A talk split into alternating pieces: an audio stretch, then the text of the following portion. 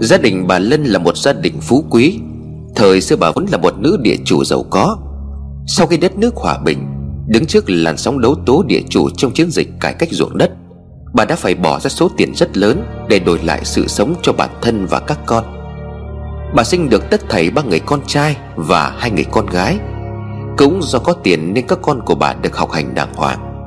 Ba người con trai đều du học nước ngoài trở về lập nghiệp, Nên đều có tên tuổi trong giới doanh nhân. Làm lớn nhất là người con trai thứ hai của bà. Bác làm tên tổng giám đốc một công ty mỏ điện chất. Người em trai khác cũng thành lập một công ty Và doanh nghiệp có tiếng của thành phố. Riêng người con trai lớn của bà Thì hiện tại là chủ của một chuỗi cửa hàng vàng bạc lớn tại Quảng Ninh. Hai con gái của bà lấy chồng đều định cư tại nước ngoài. Nhìn sơ bộ ai cũng phải trầm trồ thán phục Đại gia đình của bà, Bởi ai nấy đều thành đạt, Giàu sang và phú quý ấy vậy mà bà không hề sống chung Với bất cứ người con nào. Bà bám khư khư lấy mảnh đất gia tiên để lại, Vẫn ngày ngày sống trong ngôi nhà cột Từ thời các cụ. Nói tới căn nhà ấy, Thời xưa có lẽ là ngôi nhà lớn, đẹp và quý hiếm.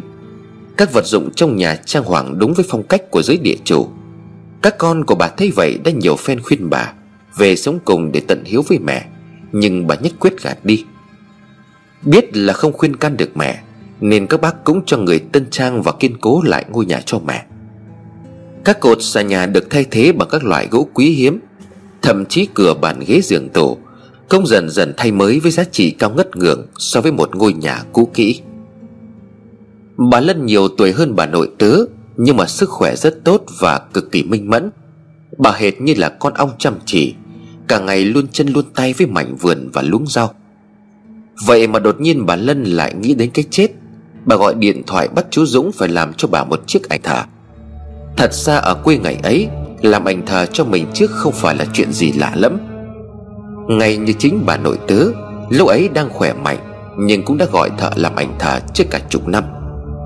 Bà còn nói ảnh thờ làm sớm, Chụp lúc còn khỏe mạnh và vui vẻ Thì ảnh mới đẹp. Sau này con cháu cũng bái nhìn cái ảnh Cũng đỡ bị ám ảnh. Bà Lân yêu cầu như vậy Làm cho các con cũng có phần ngạc nhiên. Tuy nhiên bác Phụng, con trai lớn của bà, Lại không đồng ý.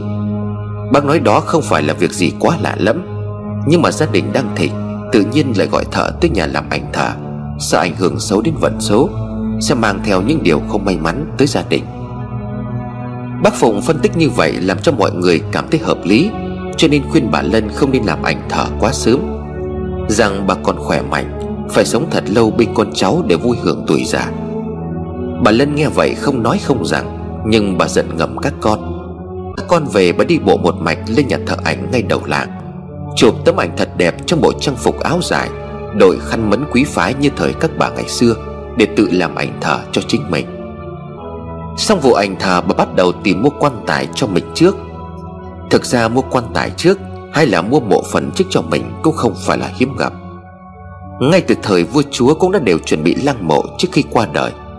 Hay như các vị đại gia thời nay Cũng có trào lưu chuẩn bị quan tài độc lạ cho mình trước khi chết. Bà Lân lần này không nói cho con gái biết việc bà làm, Mà lặng lặng nhờ người thăm hỏi, mua chiếc quan tài quý. Ngày chiếc quan tài được đưa về nhà, Được bọc khá kỹ càng, Làng xóm đi qua cứ nghĩ bà mới mua chiếc tủ mới. Có người còn tò mò đứng xem, Nhưng chiếc quan tài được đưa trực tiếp vào trong nhà ngang, Đang làm kho của bà Lân. Bà đặc biệt mua thêm trụ đá Kê chắc quan tài lên trên, Đặt ngay ngắn ở giữa cây nhà kho. Sự việc bà mua quan tài chỉ được lộ ra Khi cô hàng xóm sang mượn bạc cây mai về để đào ao. Bà bảo cô tự vào trong kho mà lấy. Cô hàng xóm có tính tò mò Nên lục chúng chiếc quan tài. Cậu ấy sợ hãi hét toáng lên rồi chạy vụt ra bên ngoài. Bà Lân biết chuyện nhưng không nói gì. Sự việc được đồn đại ra bên ngoài, Mang theo những lời chỉ trích và bàn tán không hay về bà Lân. Tuy nhiên bà nghe vậy thì chỉ bảo, Tôi chỉ chuẩn bị kỹ cho mình trước khi chết. Giờ sống của tôi còn minh mẫn tôi lo được. Trên lúc chết thì nằm trong quan tài. Ai mà biết con cháu nó lo tôi nằm ở đâu? Quan tài cũng chỉ là gỗ, Tủ bàn cũng là gỗ. Tôi coi nó như là khúc gỗ, Được đục khoét theo ý của tôi mà thôi. Sao mọi người lại lấy làm lạ? Vâng nó không có gì là lạ. Ở một số nơi nhưng mà ngày ấy ở quê tứ đó là chuyện lạ. Chuyện lạ thì lại càng được người ta bàn tán nói qua nói lại. Các con của bà biết chuyện thì nổi giận đùng đùng. Bà thủng thẳng đáp Mẹ muốn làm theo ý của mình Căn nhà, cái giường, cái áo của mẹ. Mẹ cũng tự mua Thì chết đi cái quan tài là cái giường của mẹ nằm cũng thế. Các con không cần phải lo lắng. Thời sư vua chúa cũng chuẩn bị quan tài cho mình Mà vận khí con cháu của họ vẫn tốt. Con vua thì vẫn làm vua đó thôi. Các con lớn rồi làm ông này bà nọ, Vận khí của các con là do tự các con tu mà có. Nó có liên quan gì đến chiếc quan tài của mẹ đâu? Đứa nào mà làm nhảm nữa Thì đừng có về cái nhà này nữa cho nó chướng mắt. Bà nói như vậy thì bác nào còn dám ý kiến. Tuy nhiên bác Phụng là không đồng tình. Bác một mặt im lặng cho yên lòng bà. Mặt khác bác bàn bạc với các chị em trong nhà. Thuê người lấy trộm chiếc quan tài của bà Lân đem đi. Và bác Phụng có người chị gái hầu đồng mà phù, Cho nên bác Phụng bị ảnh hưởng tư tưởng tâm linh khá nặng.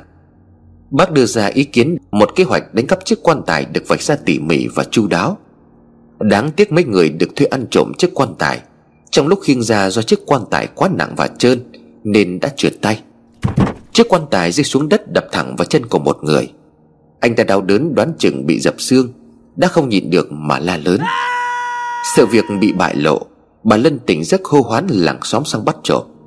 Mấy người được thuê sợ hãi lao vội ra chiếc xe tải mà chạy trốn. Chiếc quan tài của bà làm bằng gỗ lim, Nguyên thân cây đục mà thành.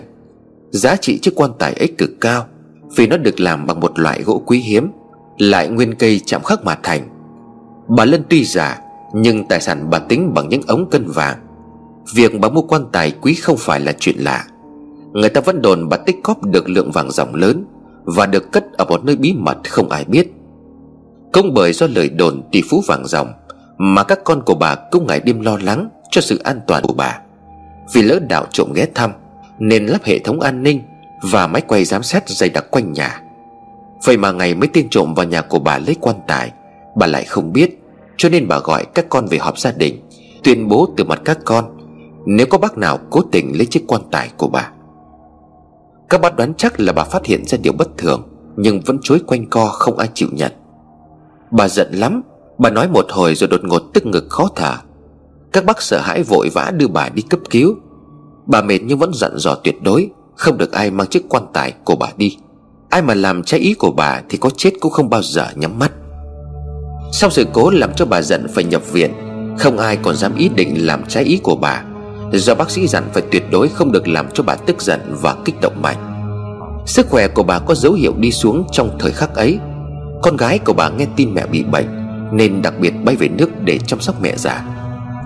Mọi người cũng bàn bạc việc đón bà Lân sang ở cùng Để tiện bề chăm sóc. Do bà đã tuổi cao và sức yếu dần, Không hiểu sao nhất quyết bà không chịu đi. Bà nói, Nhà này là của mẹ, Sống chết gì thì mẹ cũng phải ở lại đây để giữ nhà.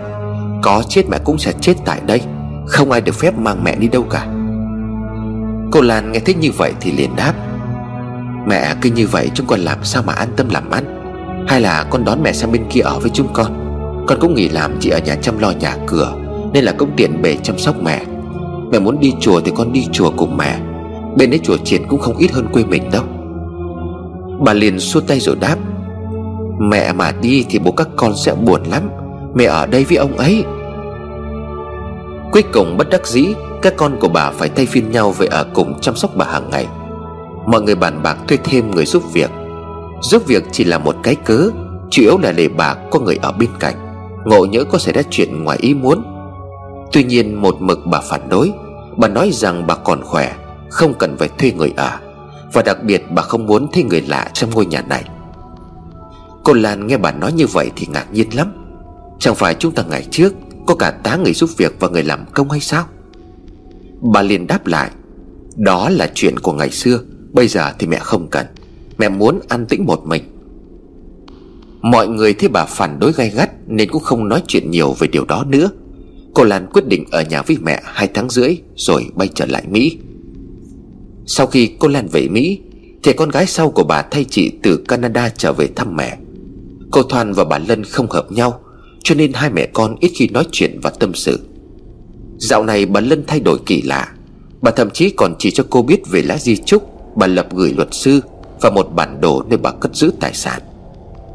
Gọi là cái bản đồ, Nhưng mà trên thực tế nó là một mẩu giấy ghi chép, Lại cái vị trí bà cất giấu cái hũ vàng. Cô Thoan bảo bà tốt nhất Không nên mang theo bên mình, Mà lấy hết lên để gửi vào ngân hàng nhà nước nước thì giúp. Nếu sau này bà muốn sử dụng thế nào thì ghi trong di chúc là được, Đỡ phải suy nghĩ nhiều về chuyện tiền bạc. Bà liền đáp, Nhà nước thì chỉ cướp của dân, Chứ còn làm gì mà giữ giúp. Tốt nhất thì mẹ tự giữ của mẹ. Nhưng mà mẹ già rồi chúng con cũng không để mẹ thiếu thốn bất cứ cái điều gì cả. Mẹ muốn gì chỉ cần hô một tiếng thôi Là có người dâng lên tận tay mẹ. Mẹ cứ khư khư giữ cái tài sản ấy bên mình, Coi chừng gặp họa đấy. Trộm cướp bây giờ nó giết người như là ngoé vậy. Tốt hơn hết là mẹ làm gì hay là cho ai, Thì mẹ làm luôn đi. Mẹ cứ giữ bên người rồi lo mất trộm Mà ốm thì khổ.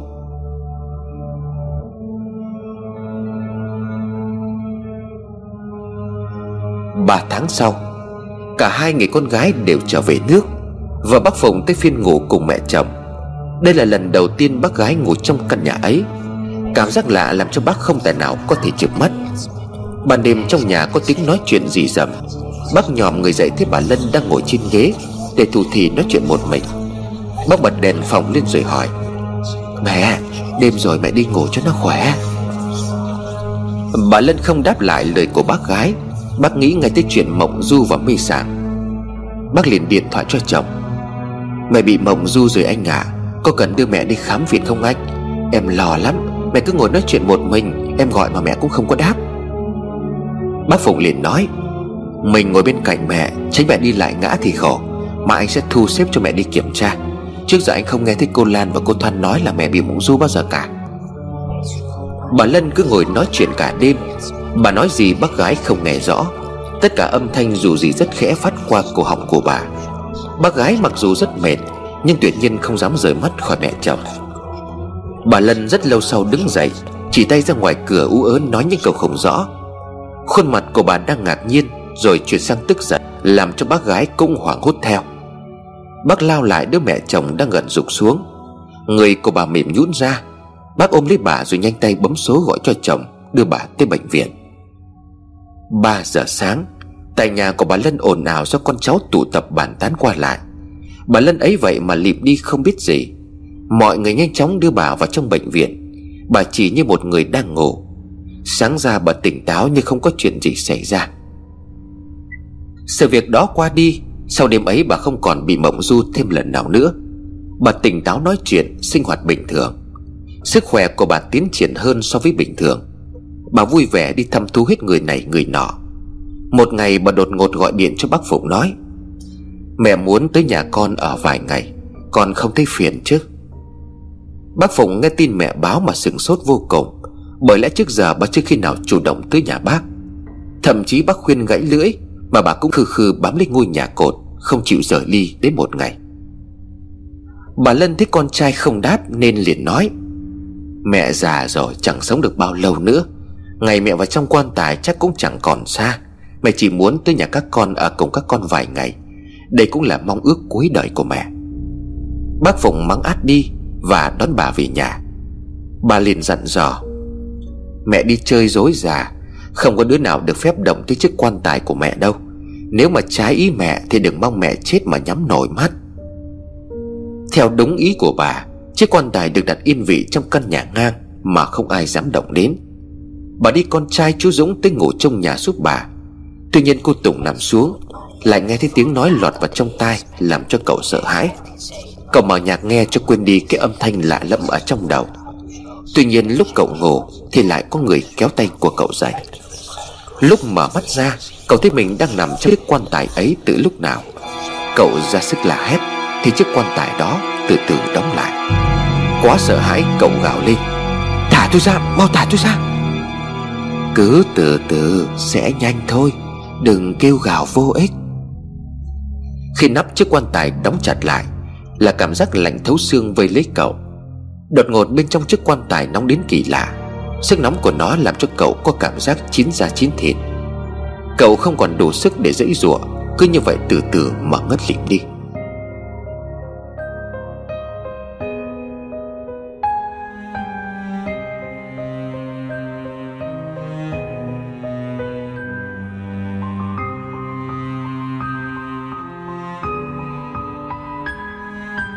Sáng ngày hôm sau, Trên tay của cậu tím bầm lem luốc. Cậu sợ hãi nói chuyện với mẹ về giấc mơ kỳ lạ. Mẹ cậu cũng lo lắng liền gọi điện thoại cho bác gái Nhờ bác giải mã lại giấc mơ. Bác gái nghe vậy thì càng thêm hoảng loạn, Liền gọi điện cho chị gái kể lại tình hình. Bác Linh nghe câu chuyện thì thở dài nói, Kỳ lạ, Quan tài mà có người sống bên trong Thì chẳng phải là điểm báo chuyện chẳng lành hay sao? Chuyện này chắc chắn là có liên quan đến cái quan tài ấy. Tôi đã bảo gì khuyên chú Phụng Đưa chiếc quan tài ấy đi còn gì nữa. Nhưng mà mẹ em không có đồng ý. Họa là họa rồi, Tôi không biết nói cái gì nữa, Nhưng mà tuyệt đối không được để chiếc quan tài ấy ở trong nhà. Vâng để em bàn lại với nhà em Chuyển chiếc quan tài ấy đi. Bà Lân nghe thấy con dâu nói như vậy, liền quay ngoắt vào trong nhà thu dọn quần áo, Rồi một mực đòi về nhà, Quyết không ở lại thêm nhà bác Phụng nữa. Vợ chồng bác Phụng hết mực ngăn cản, Nhưng bà không nghe. Bà tự mình bắt xe trở lại nhà ngay sau đó. Bác Phụng thấy bà nổi giận, Thì vội vã chạy theo đỡ bà, Rồi lấy xe đưa bà trở về.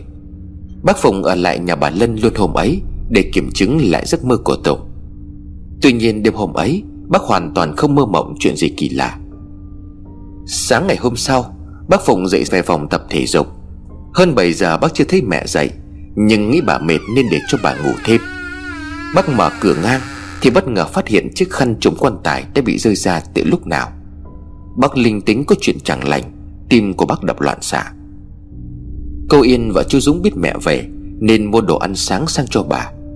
Cô thấy mình bác Phụng đứng ngây người trong nhà ngang rồi hỏi Bà đi đâu rồi bác? Chắc là bà mệt nên là ngủ cố Cô gọi bà dậy đi. Cô Yên vào trong giường gọi bà mấy câu liền Nhưng bà không trả lời. Cô sợ vào người bà thấy lạnh Thì mới hốt hoảng nói Bác, bác ơi Bà làm sao thế này? Chân của bà lạnh lắm. Bác Phụng vội vàng chạy vào bên trong, Thấy bà đang nằm ngay ngắn trên giường, Nhưng người ngủ say. Chú nhìn bụng bà không còn phập phồng thở, Mới đưa tay lên thử mũi. Chết rồi! Bác buột miệng làm cho cô Yên run rẩy tới mức không đứng vững. Bác vội vàng đưa bà vào trong bệnh viện cấp cứu. Chiếc xe là vun vút đưa bà Lân tới bệnh viện. Bác sĩ lắc đầu thông báo không kịp cứu chữa. Lời của bác sĩ như tiếng sét ở bên tai. Bác la bác nói, Sao có thể chứ? Mẹ mẹ, tối qua rất là bình thường mà. Mẹ vui vẻ ăn hai bát cơm. Mẹ còn nói chuyện hôm nay muốn tới nhà chú Dũng chơi cơ mà.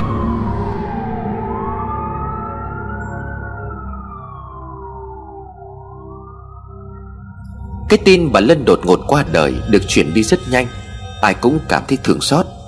Các con của bà nhanh chóng nhận được hung tin trở về. Riêng gia đình hai cô con gái đang ở nước ngoài Thì chưa ngày hôm sau mới về tới nơi. Bác Linh, chị gái của bác gái được mời tới bấm giờ đẹp để làm lễ truy điệu cho bà Lân. Bác ấy bấm tay xong liền lắc đầu nói Tôi không hiểu cái chuyện gì đang xảy ra nữa. Có cái gì đó rất lạ mà tôi không nhìn ra. Bác gái hoang mang trả lời Bác, bác làm sao vậy? Có cái chuyện gì sao? Hay hay là hôm nay không có được ra Nếu mà không được em bàn với các cô chú Sẽ rời sang ngày hôm sau để làm lễ truy điệu. Không phải Giờ thì nhiều Nhưng mà tôi đang thắc mắc. Tại sao tôi lại cứ có cảm giác gì đó rất là lạ? Không lẽ tôi mệt quá nên là có nhầm lẫn gì chắc Bác ấy lắc đầu xuôi tay suy nghĩ rối ren trong đầu rồi lại nói, Một giờ hai mươi lăm chiều nay Sẽ làm lễ truy điệu bà cho đẹp. Mọi người chuẩn bị đi cho nó kịp giả tốt. Tại nhà của bà Lân, Tiếng khóc thương vang lên không ngớt. Bà đông con nhiều cháu, Cho nên nhà lúc nào cũng đầy ắp tiếng người qua lại. Khách hứa tới hỏi thăm cũng nhiều không xuể. Quê tôi, nhà cứ có đám tang, Là họ hàng thân thích và xóm làng đều tập trung rất đông. Mỗi người một tay một chân giúp gia chủ sắp xếp. Trong phòng của bà Lân, Hai cô con gái đang phụ phục dưới đất mà khóc. Các cô khóc tới khăn cả tiếng tiếc thương mẹ. Bỏ ân vỗ lên vai hai cô rồi đáp, Hai con trang điểm cho mẹ thật đẹp đi. Bà Lân còn sống luôn thích đẹp. Giả mắt rồi thì cũng phải đẹp con à Cô Lan gật đầu vâng dạ Rồi lấy hộp phấn và thỏi son trang điểm lên khuôn mặt nhợt nhạt lạnh căng của mẹ. Tay của cô run rẩy tia son bị lem cả ra ngoài. Cô Thoan thấy vậy liền vội vàng lấy chiếc khăn giấy để lau vết lem. Cô ngồi sát bên mép giường và giật thót tim khi thấy bụng của bà Lân hơi phập phập. Cô đưa tay lên mũi kiểm tra thử Thấy hơi thở nhẹ nhàng như bà đang ngủ. Cô vui mừng báo cho cô Lan Mẹ, mẹ còn sống Mẹ vẫn đang thở đi này. Cô Lan bây giờ cô nhìn xuống bụng của bà. Đúng là nó đang phập phồng nhẹ. Cô hốt hoảng chạy ra bên ngoài rồi hô lớn. Mọi người ơi, mẹ tỉnh lại rồi. Mẹ chỉ là đang ngủ thôi.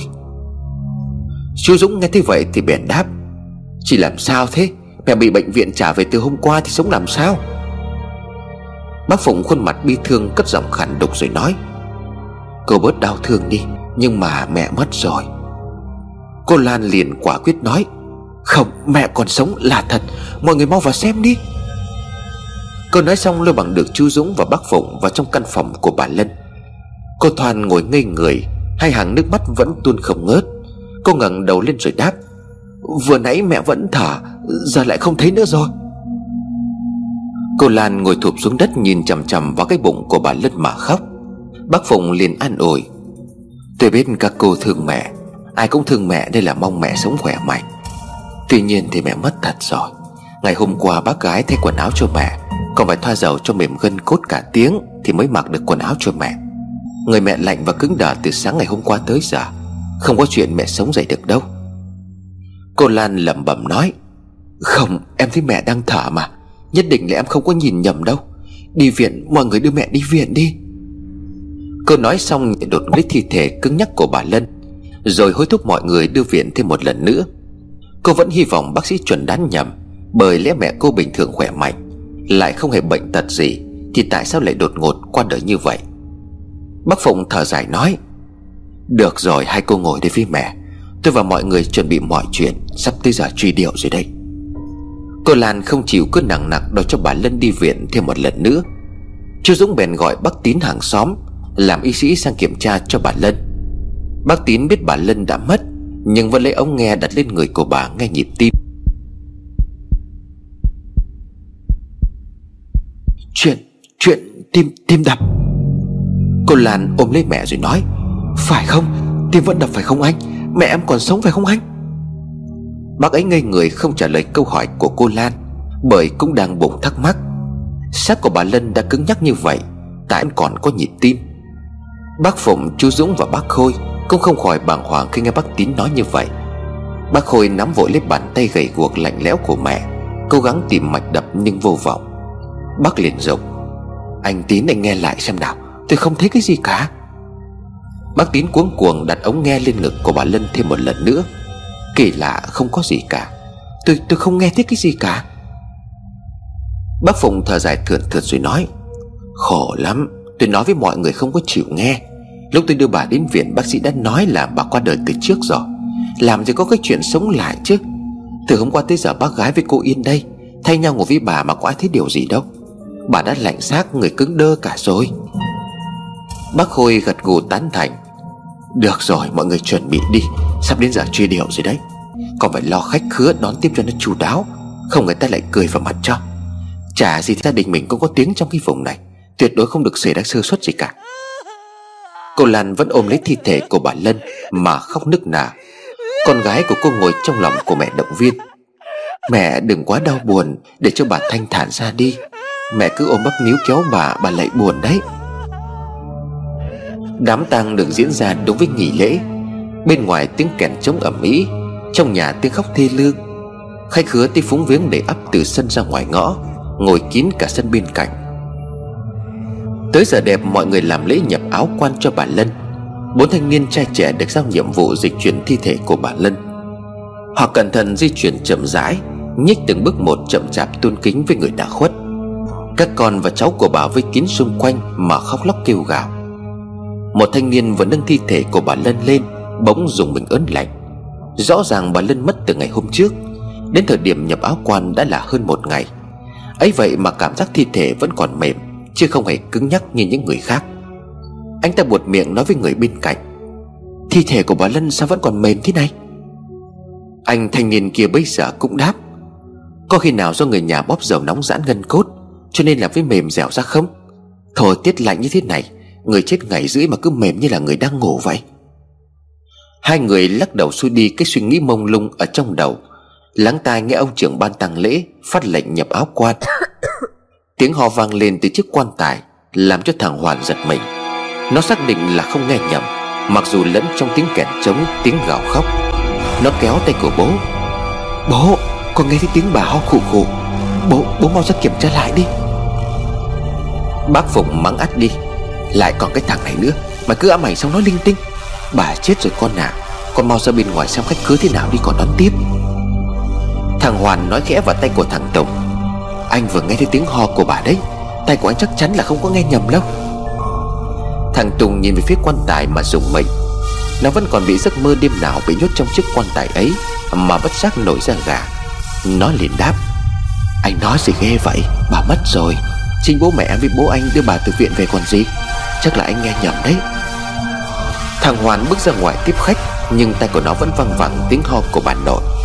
Nó đánh liều ghé tay của mẹ nó thì thầm Mẹ ơi, có khi nào bà còn sống không? Con nghe thấy tiếng ho trong quan tài. Con đã nói bậy bạ cái gì thế? Mà đội khăn tang vào rồi đi đón khách. Bị mẹ đuổi đi, Nó hậm hực nhận chiếc khăn rồi bước ra bên ngoài.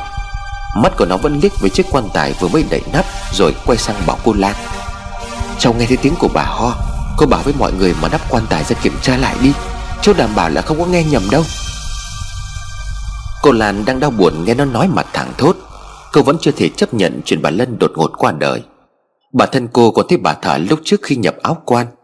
Cô nhìn chiếc quan tài đang đậy nắp tạm thời kia, Mạnh dạn dùng sức đẩy mạnh. Nắp quan tài bằng gỗ tốt nên rất nặng. Cô liền quát, Thằng Hoàn, giúp cô mở chiếc quan tài này ra. Bác gái nghe cô Lan say thằng Hoàn biển chạy tới rồi nói, Hai cô cháu định làm loạn cái gì thế? Nắp quan tài sao mà mở ra lúc này được? Cô Lan trừng mắt rồi nói Bác mau tránh ra đi, Em muốn kiểm tra lại lần cuối. Tội vào đâu em chịu hết. Bác gái liền quát lại. Cô điên rồi sao? Làm sao mẹ ăn nghỉ được? Em muốn kiểm tra lại lần cuối để không bị hối tiếc. Chị mau tránh ra đi. Thằng Hoàn mà nắp quan tài ra cho cô. Mấy người xung lại tranh cãi. Người đòi mà nắp quan tài, Người thì gạt. Tiếng ho khổ khụ lại vang lên trong chiếc quan tài. Lần này tay bác gái cũng nghe được rõ ràng. Bác dẫn người quay lại ôm lấy chiếc quan tài, Cố gắng lắng nghe. Bên trong hoàn toàn im lặng. Bác hoang mang nhìn cô Lan và thằng Hoàn Cô Lan liền quát Chỉ còn đứng ngây người ra ấy sao? Mau mà nắp quan tài ra đi. Mẹ có mệnh hệ gì thì chị đừng có trách. Bác gái vội vàng chạy ra báo cho bác Phụng biết chuyện. Bác Phụng đang chống gậy cúi đầu đáp lễ. Nghe câu bác gái nói mà mặt mũi đỏ bừng, Rồi chuyển sang tái xanh. Bác vội vàng quay vào trong nhà hô thằng Hoàn Cậu bác đẩy nắp chiếc quan tài ra. Chiếc quan tài nặng trịch như bị dịch từng chút một Cuối cùng cũng được mở ra hoàn toàn. Bà Lân đang nghiêng đầu quay sang phía phải. Tất cả mọi người nhìn thấy đều hỏa hốt lẫn kinh sợ. Bác Phụng gấp gáp nói Mau, mau đưa bà ra ngoài. Mấy người con của bà Lân cũng chạy vội vào trong nhà Và kinh tâm khi chứng kiến cảnh tượng trước mắt. Bà Lân ấy vậy mà tự nằm nghiêng đầu trong chiếc quan tài.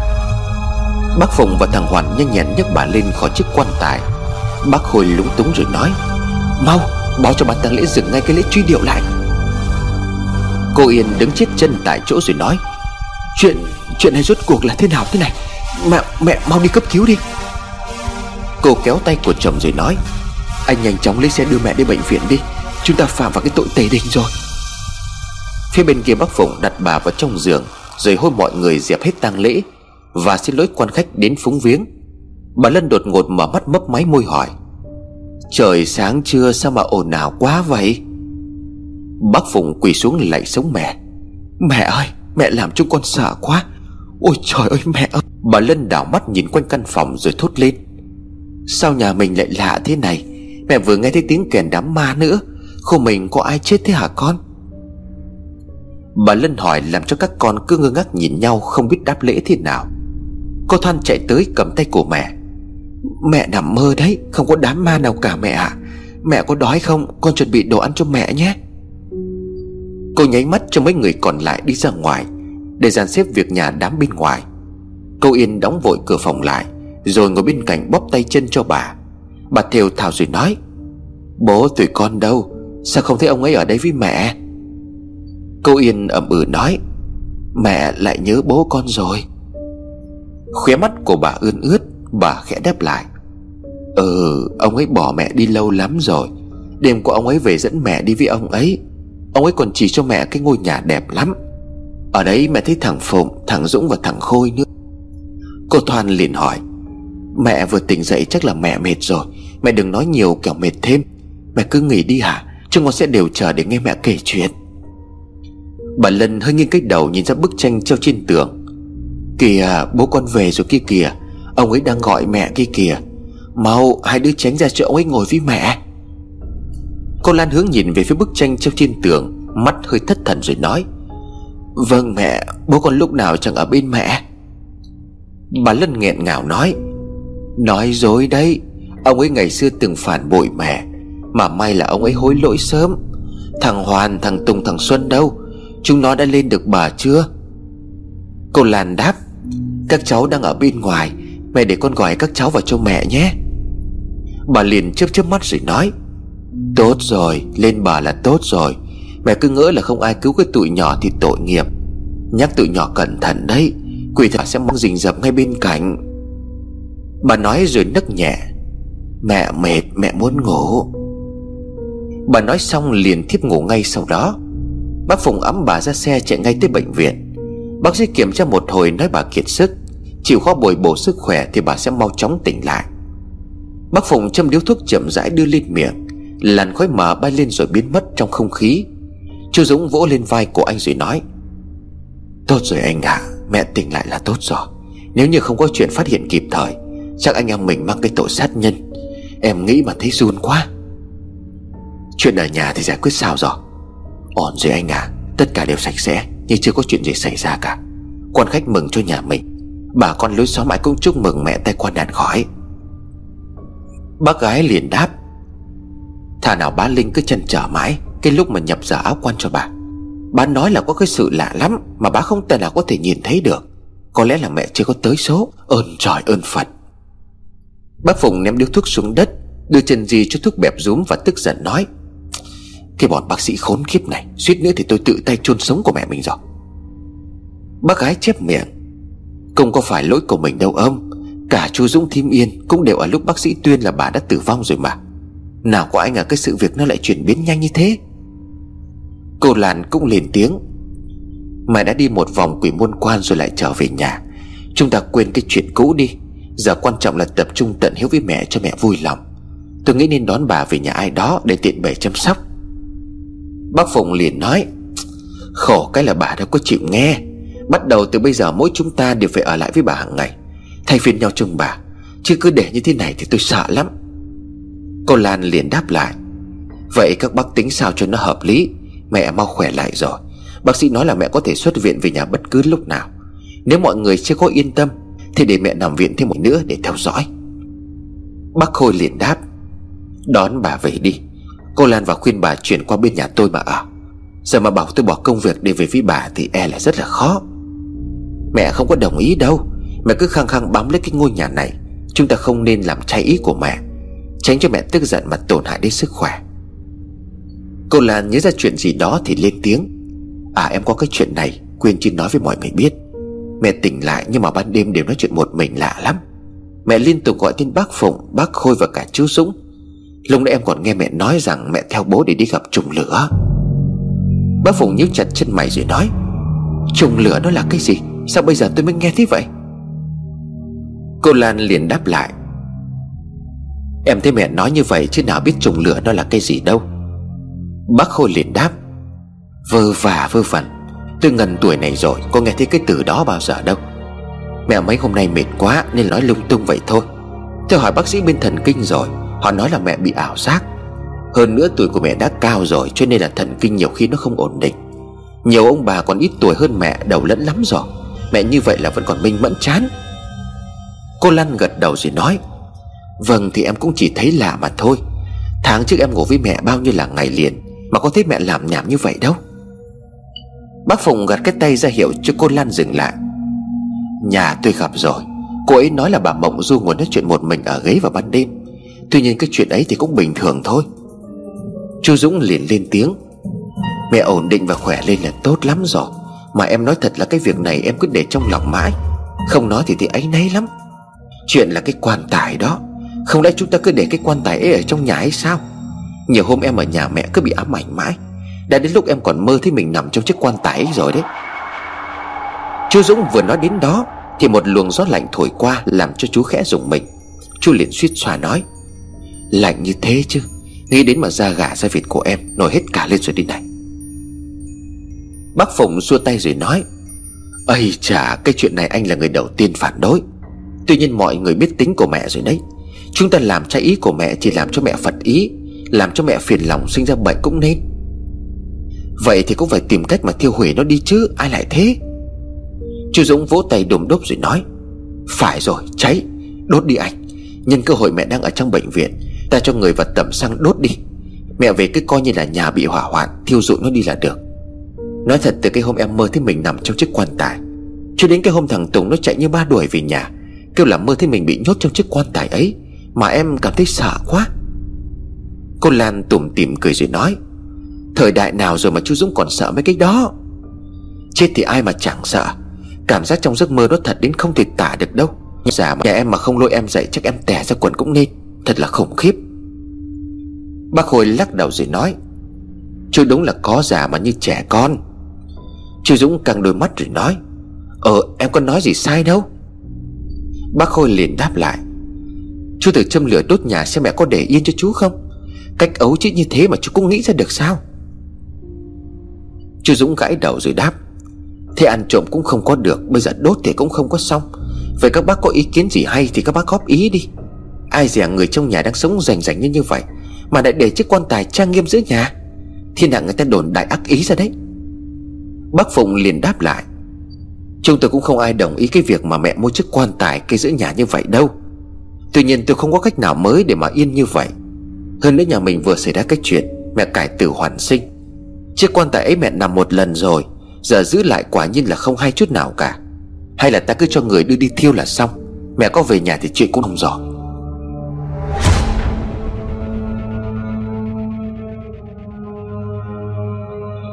Bác Phụng quyết là làm. Bác thuê người ta đường hoàng vào trong nhà Cho chiếc quan tài đi thiêu. Người được thuê thì chiếc quan tài quý mang đi thiêu, Thì tiếc nên trở thẳng về nhà. Và anh ta thấy vậy thì gào lên bắt chồng trở đi ngay, Kẻo rước họa vào thân. Anh chồng trần trừ hồi lâu, Rồi tìm người giới thiệu bán chiếc quan tài Lại cho một cái chạy hòm với giá 2 triệu đồng. Anh chủ chạy hòm mua được chiếc quan tài như bắt được vàng, Nâng niu đặt lên chiếc kệ cao nhất Cho mọi người cùng chiêm ngưỡng. Thực ra việc mua bán quan tài với người bình thường Mà gia đình có tang sự thì không sao. Tuy nhiên người ta kiêng mang quan tài về nhà, Như thể mua hòm chôn người còn sống vậy. Bà Lân khỏe mạnh được đưa về nhà. Bà mừng nói chuyện suốt dọc đường. Con cháu của bà về nhà còn mổ bò làm liên hoan, Mời cả xóm sang chúc mừng. Căn nhà ngang vẫn còn bày trí y nguyên như cũ, Chiếc quan tài được chuyển đi, Nhưng các bác sợ bà phát hiện ra Sẽ nổi trận lôi đình, Cho nên mua một khối gỗ vuông thành sắc cảnh Đặt cây thay vào chiếc chỗ quan tài. Bác Phụng còn cẩn thận sai người bọc bìa cắt tông lại, Rồi bó kín, Dùng thêm một vải lớn để phủ lên trên mặt. Bà Lân về nhà liền mở cửa và kiểm tra chiếc quan tài đầu tiên. Bà gật đầu hài lòng, Rồi mới lên nhà cột thắp mấy nén hương trên bàn thờ gia tiên. Hàng xóm thấy bà ra viện, lũ lượt kéo nhau sang hỏi thăm. Bà cười vui vẻ trò chuyện với mọi người. Chuyện bà chết hụt cũng tuyệt đối không ai dám mà nửa lời nữa. Đột nhiên bà thấy mệt, Cho nên gọi bác Khôi và dặn dò. Mẹ ngồi nhiều nên là thấy mệt. Các con xem có hàng xóm láng giềng qua hỏi thăm, Thì tiếp cho mẹ. Mẹ đi ngả lưng nằm nghỉ một chút. Cô Lan vội vã chạy lại đỡ mẹ về phòng. Bà nằm xuống rồi đuổi con gái ra ngoài. Còn xuống bếp phụ mọi người đi, Tiện thể đóng cái cửa phòng lại cho mẹ. Ồn quá, mẹ thấy đau đầu. Cô Lan vâng dạ bước ra ngoài. Tuy nhiên cô vừa chạm tay vào cánh cửa thì bước chân cô bỗng dưng sừng lại. Cô cảm giác căn phòng này bỗng dưng lạnh lẽo đến lạ. Cô quay lại nhìn bà Lân đang nằm nghiêng người quay mặt vào bên trong, Hơi thở hắt ra nhẹ nhẹ. Dường như bà mệt nên vừa đặt mình xuống là bà ngủ rất say. Cô rón rén bước ra bên ngoài rồi khép cửa lại. Trong nhà bà Lân từ từ ngồi nhỏm dậy. Bà mở chiếc tủ gỗ cũ kỹ ở trong phòng, Lôi ra một chiếc hộp nhỏ kiểm tra, Rồi nhanh chóng cất trở lại. Bà ngồi một lúc rồi mới trở giường lại nằm. Phía ngoài cửa sổ có một đôi mắt đen láy Đang nhìn chằm chằm vào căn phòng của bà. Dường như mọi động tĩnh trong phòng Đều không qua khỏi đôi mắt ấy.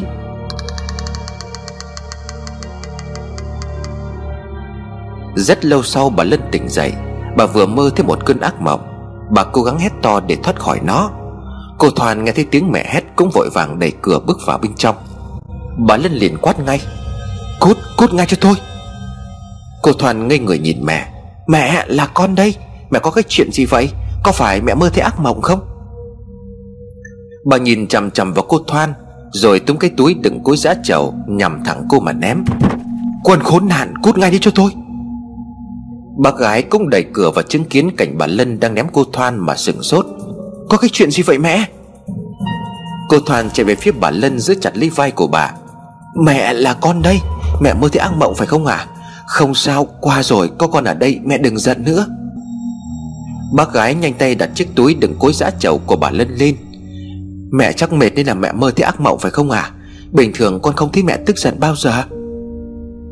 Bà Lân đưa tay dụi mắt rồi cố nặng nhọc thở. Quân khốn nạn, Gọi mấy cái thằng con bất hiếu lại đây cho tôi.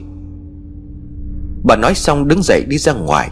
Hôm nay bà khỏe đến lạ thường. Bước chân của bà vững chắc Bà bước tới thoăn thoắt ra tận ngoài phòng khách, Nói như quát. Thằng nào Thằng nào dám làm trái ý của bà già này Thì bước ra đây. Mọi người ngơ ngác không hiểu chuyện gì đang xảy ra. Ba gái vội đỡ lấy bà Lân rồi nói, Mẹ ơi, có cái chuyện gì mà cứ bình tĩnh đi à Bà hất tay của bác gái chỉ xuống bếp rồi nói, Mang con dao lên đây cho tôi, Mau lên. Bác Phụng và bác Khôi chạy lên nhà hỏi dồn dập, Có cái chuyện gì thế? Ai làm cho mẹ tức giận vậy? Bà chỉ tay vào bác Phụng rồi nói, Thằng bất hiếu, Mày mang con dao bài lên đây cho mẹ. Bác Phụng ngơ ngác nói, Mẹ cần sao làm cái gì ạ? À? Mẹ muốn làm gì thì chúng con giúp. Bà gật đầu rồi nói, Vậy anh hãy chặt đứt tay kẻ nào mang cái quan tài của tôi đi, Anh có làm được không? Mọi người nghe thấy bà nói như vậy Thì tái cả mặt Cô Lan vội vã đỡ lấy bà Lân. Kìa mẹ mẹ lại tức giận nữa rồi Chiếc quan tài vẫn ở dưới cái nhà ngang đó thôi. Lúc sớm mẹ có xem qua rồi còn gì? Bà hất tay của cô Lan ra, Rồi phăm phăm bước xuống nhà ngang. Bà cầm chiếc liềm kéo tấm phủ khăn quan tài ra, Rồi hì hục cắt rạch liên tục lên chiếc bìa cắt tông. Nguyên khối gỗ được bày ra trước mắt của mọi người. Khi chiếc vỏ bọc được bà dùng liềm xé toạc. Đây ư, Chiếc quan tài đắp mà mẹ của mấy đứa đây hả? Nói mau, Đứa nào dám mang chiếc quan tài đi đâu? Tất cả con cháu đều lặng thinh, Không ai nói nổi một câu nào. Cô Lan vội vàng nhẹ giọng phân bua, Mẹ ơi, chúng con sai rồi, Chúng con biết tội rồi, Mong mẹ đừng giận mà tổn hại sức khỏe. Tất cả tại chúng con nhẹ dạ vâng lời bà thầy bói nói, Nhà mình mang quan tài về nhà Thì mẹ sẽ bị âm khí tổn hại nên là đau yếu. Chúng con cũng là vì lo cho sức khỏe của mẹ nên mới làm như vậy. Mẹ khỏe một ngày thì chúng con mừng một ngày. Mẹ đừng vì cái chuyện này mà truy cứu có được không ạ? à? Bà quắc mắt lên, Nhìn một lượt thích con cháu trong nhà rồi đáp. Đứa nào cả gan chuyển đi đâu Thì tự tìm về đây. Từ giờ đến lúc chiếc quan tài được đặt về đúng chỗ, Các anh chị đừng có gọi tôi là mẹ. Giờ thì cút hết đi cho khuất mắt tôi. Bà nói lớn tiếng rồi đuổi hết con cháu về nhà nấy. Bà kêu mọi người dọn dẹp sạch sẽ đồ ăn thức uống, chuyển đi. Không cho phép ai liên hoan với mừng bà ra viện như ban đầu nữa. Cô Lan và cô Thoan phải nhẹ nhàng khuyên giải mãi, Bà mới chịu nguôi giận. Bà liền đáp, Một chiếc quan tài để trong nhà mà bị chết, Thì những người buôn quan tài người ta chết hết hay sao? Mấy đứa tự suy nghĩ cho kỹ đi. Muốn mẹ bớt giận Thì mau chóng tìm chiếc quan tài về đây cho mẹ. Bác Phụng chán nản nhìn chú Dũng. Chú Dũng thở dài rồi nói, May mà mẹ không có sốc tới ngất xỉu. Giờ mình tính sao đây anh? Quan tài họ thiêu mất rồi thì còn đâu? Bác Khôi liền nói, Tìm Tìm xem nào có thể bán chiếc quan tài giống như vậy, Thì mua về đây trả lại cho mẹ chứ còn cái gì nữa. Tiếng của bà Lân trong vòng nói vọng ra, Tìm đúng chiếc quan tài kia về cho tôi, Mấy anh chị đừng có hỏng trộm long cháo phồng Hai cô con gái bà Lân ái ngại nhìn nhau, Không biết nên khuyên can mẹ thế nào. Bà đột ngột đứng dậy rồi bảo, Đi tìm cái người mà mấy đứa thuê mang quan tài đi ấy mà hỏi, Tìm không được thì cút hết khỏi đây cho tao. Bà lảo đảo bước ngược về trong phòng. Cô Thoan chạy theo mẹ. Mẹ đừng giận quá, Các anh sẽ tìm về cho mẹ thôi. Nhưng mà nếu lỡ họ thiêu rồi thì sao hả mẹ? Như thế chẳng phải là Thiêu cái gì mà thiêu. Bố chị vừa báo cho tôi biết chiếc quan tài vẫn còn nguyên đấy. Làm gì có ai mang đốt chiếc quan tài quý như vậy? Mẹ lại mơ thấy bố con ạ. À? Ông ấy về dẫn mẹ đi Nhưng mà tức quá không có đi nữa. Là sao ạ? À? Bố dẫn mẹ đi đâu? Bà Lân nhìn con gái thắc mắc mà đáp, Đi thăm âm phủ chứ còn đi đâu? Chỗ đấy thì mẹ đi rồi, Mà ở đó lúc lạnh lúc nóng. Nếu mà ông ấy ở một mình chắc là mẹ theo ông ấy. Nhưng mà đương nhiên con quỷ cái kia nó đến, Cho nên là mẹ không đi tiếp. Con này bao nhiêu năm nay nó cứ như là đỉa ấy, Mãi không chịu buông. Bà Lân lại nhà một mình một hồi rồi nói, Mẹ mệt rồi, mẹ muốn đi nghỉ, Mới đến lo tìm mang quan tài về đây cho mẹ. Đêm hôm ấy, cô Thoan và cô Lan nằm bên chiếc giường bên cạnh. Hai chị em thức đến tận khuya mới chợp mắt. Tự nhiên có một bàn tay luồn vào trong người của cô Lan. Cô thấy lạnh liền kéo chiếc khăn lên đắp. Cô thấy lạnh liền kéo chiếc chăn lên đắp tới cỏ, Rồi đẩy bàn tay ấy ra. Một lúc sau, bàn tay lại tiếp tục luồn vào trong người cô, Khiến cô cảm thấy khó chịu. Cô giật mình tỉnh dậy nhìn sang bên cạnh, Thấy cô Thoan đang ngủ say giấc. Cô nhíu chân mày nghĩ thoáng qua với chiếc bàn tay bàn nãy. Rồi bất ngờ quay sang giường của bà Lân, Thấy bà đang ngồi trồm hổm ở trên mép giường. Vừa nhìn thấy cô, bà bất giác cười. Cô dùng mình một hồi rồi lắp bắp nói, Kìa mẹ, Sao khuya rồi mẹ chưa còn đi ngủ? Bà Lân không trả lời, Chỉ nhếch mép cười thêm một lần nữa, Rồi bò vào sát mép tường mà nằm xuống.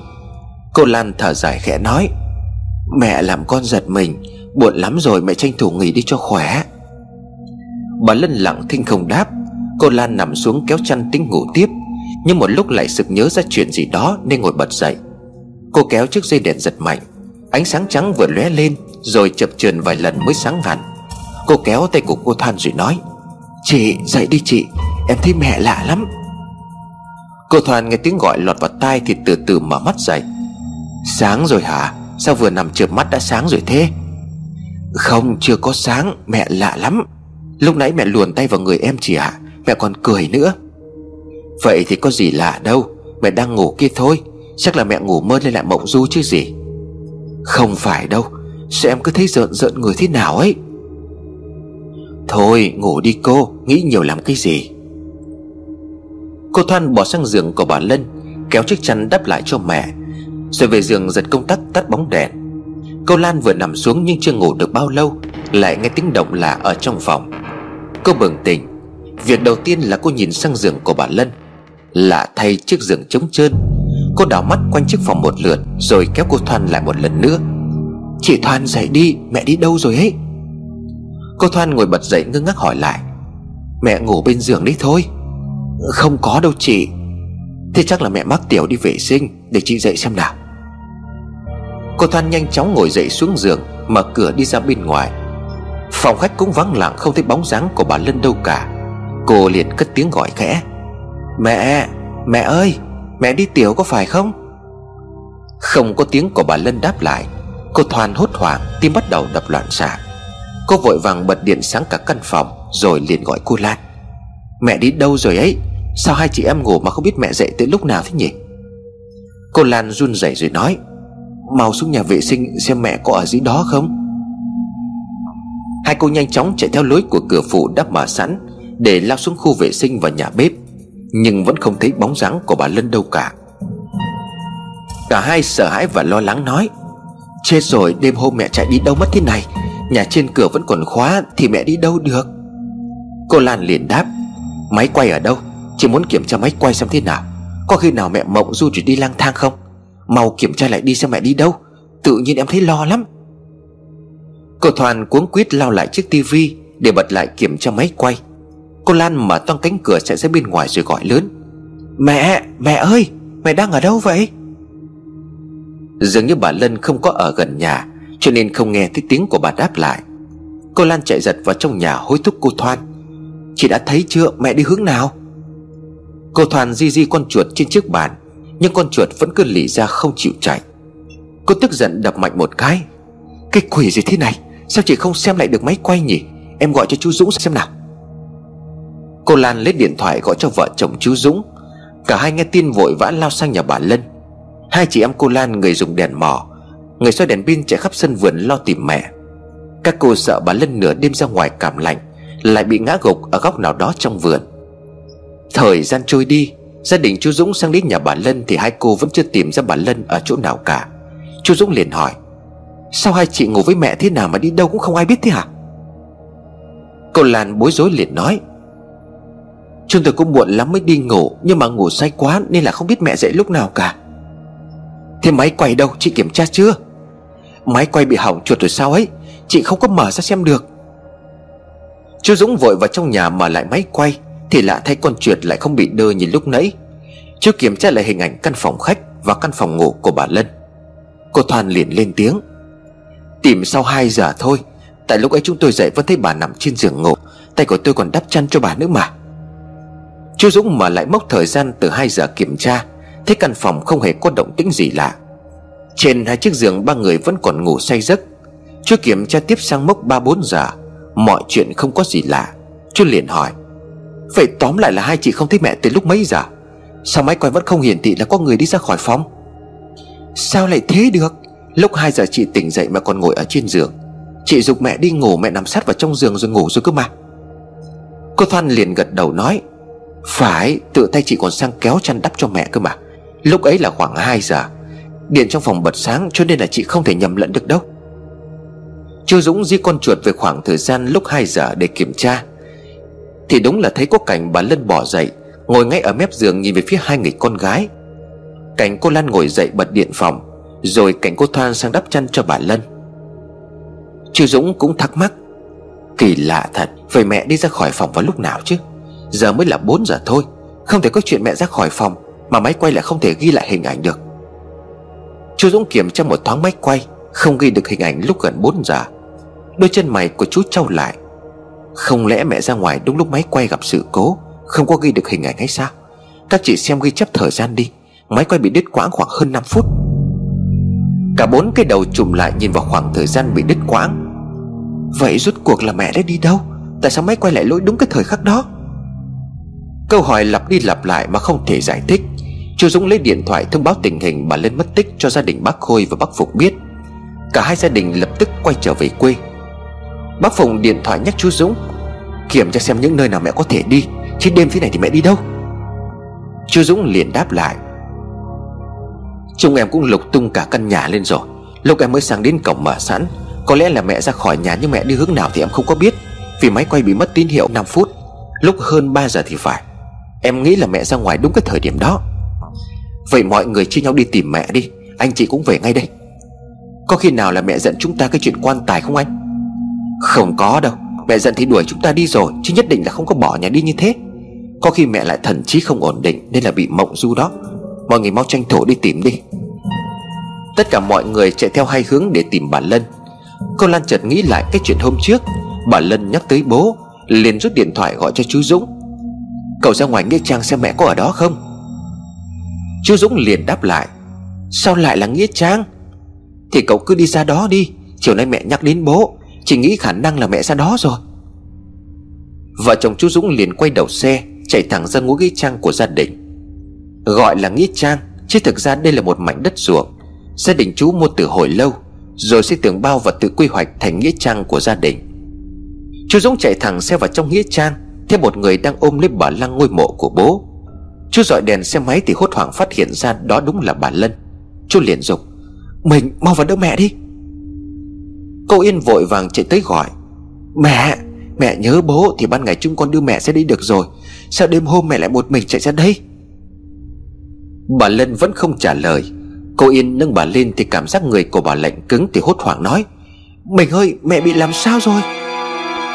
Chu Dũng Cung vừa chạy tới Nghe vợ nói như vậy thì thần trí lên mây. Chú bế sốc bà Lân dậy rồi nói Mau lên mày bị cảm lạnh rồi Mau điện thoại cho các bác ấy tới bệnh viện ngay. Cô Yên run rẩy nói hình, hình như là mẹ không còn thở nữa rồi. Cô đừng có nói linh tinh Mau điện thoại báo cho cả nhà đi. Vừa hay lúc đó Cô Lan và cô Thoan được thằng Tùng trở ra Nghĩa Trang. Năm người vội vã đưa bà Lân tới bệnh viện. Người bà lúc ấy cứng đơn lại. Y như cái hôm cô Yên phát hiện ra lần trước. Bác sĩ là một lần nữa kết luận là bà tử vong. Bác Phùng tới bệnh viện thì tức giận quát ầm ĩ cả bệnh viện. Mấy người mau cứu mẹ tôi đi. Bà đang khỏe mạnh sao lại mất được chứ? Bác sĩ giải thích bác không nghe. Thậm chí bác còn đe dọa. Lần trước mấy người còn chẩn đoán sai. Tôi tha chưa có kiện cho mấy người đi tù đấy. Lần này mấy người còn tắc trách nữa. Thì tôi cho mấy người ở tù một công đấy.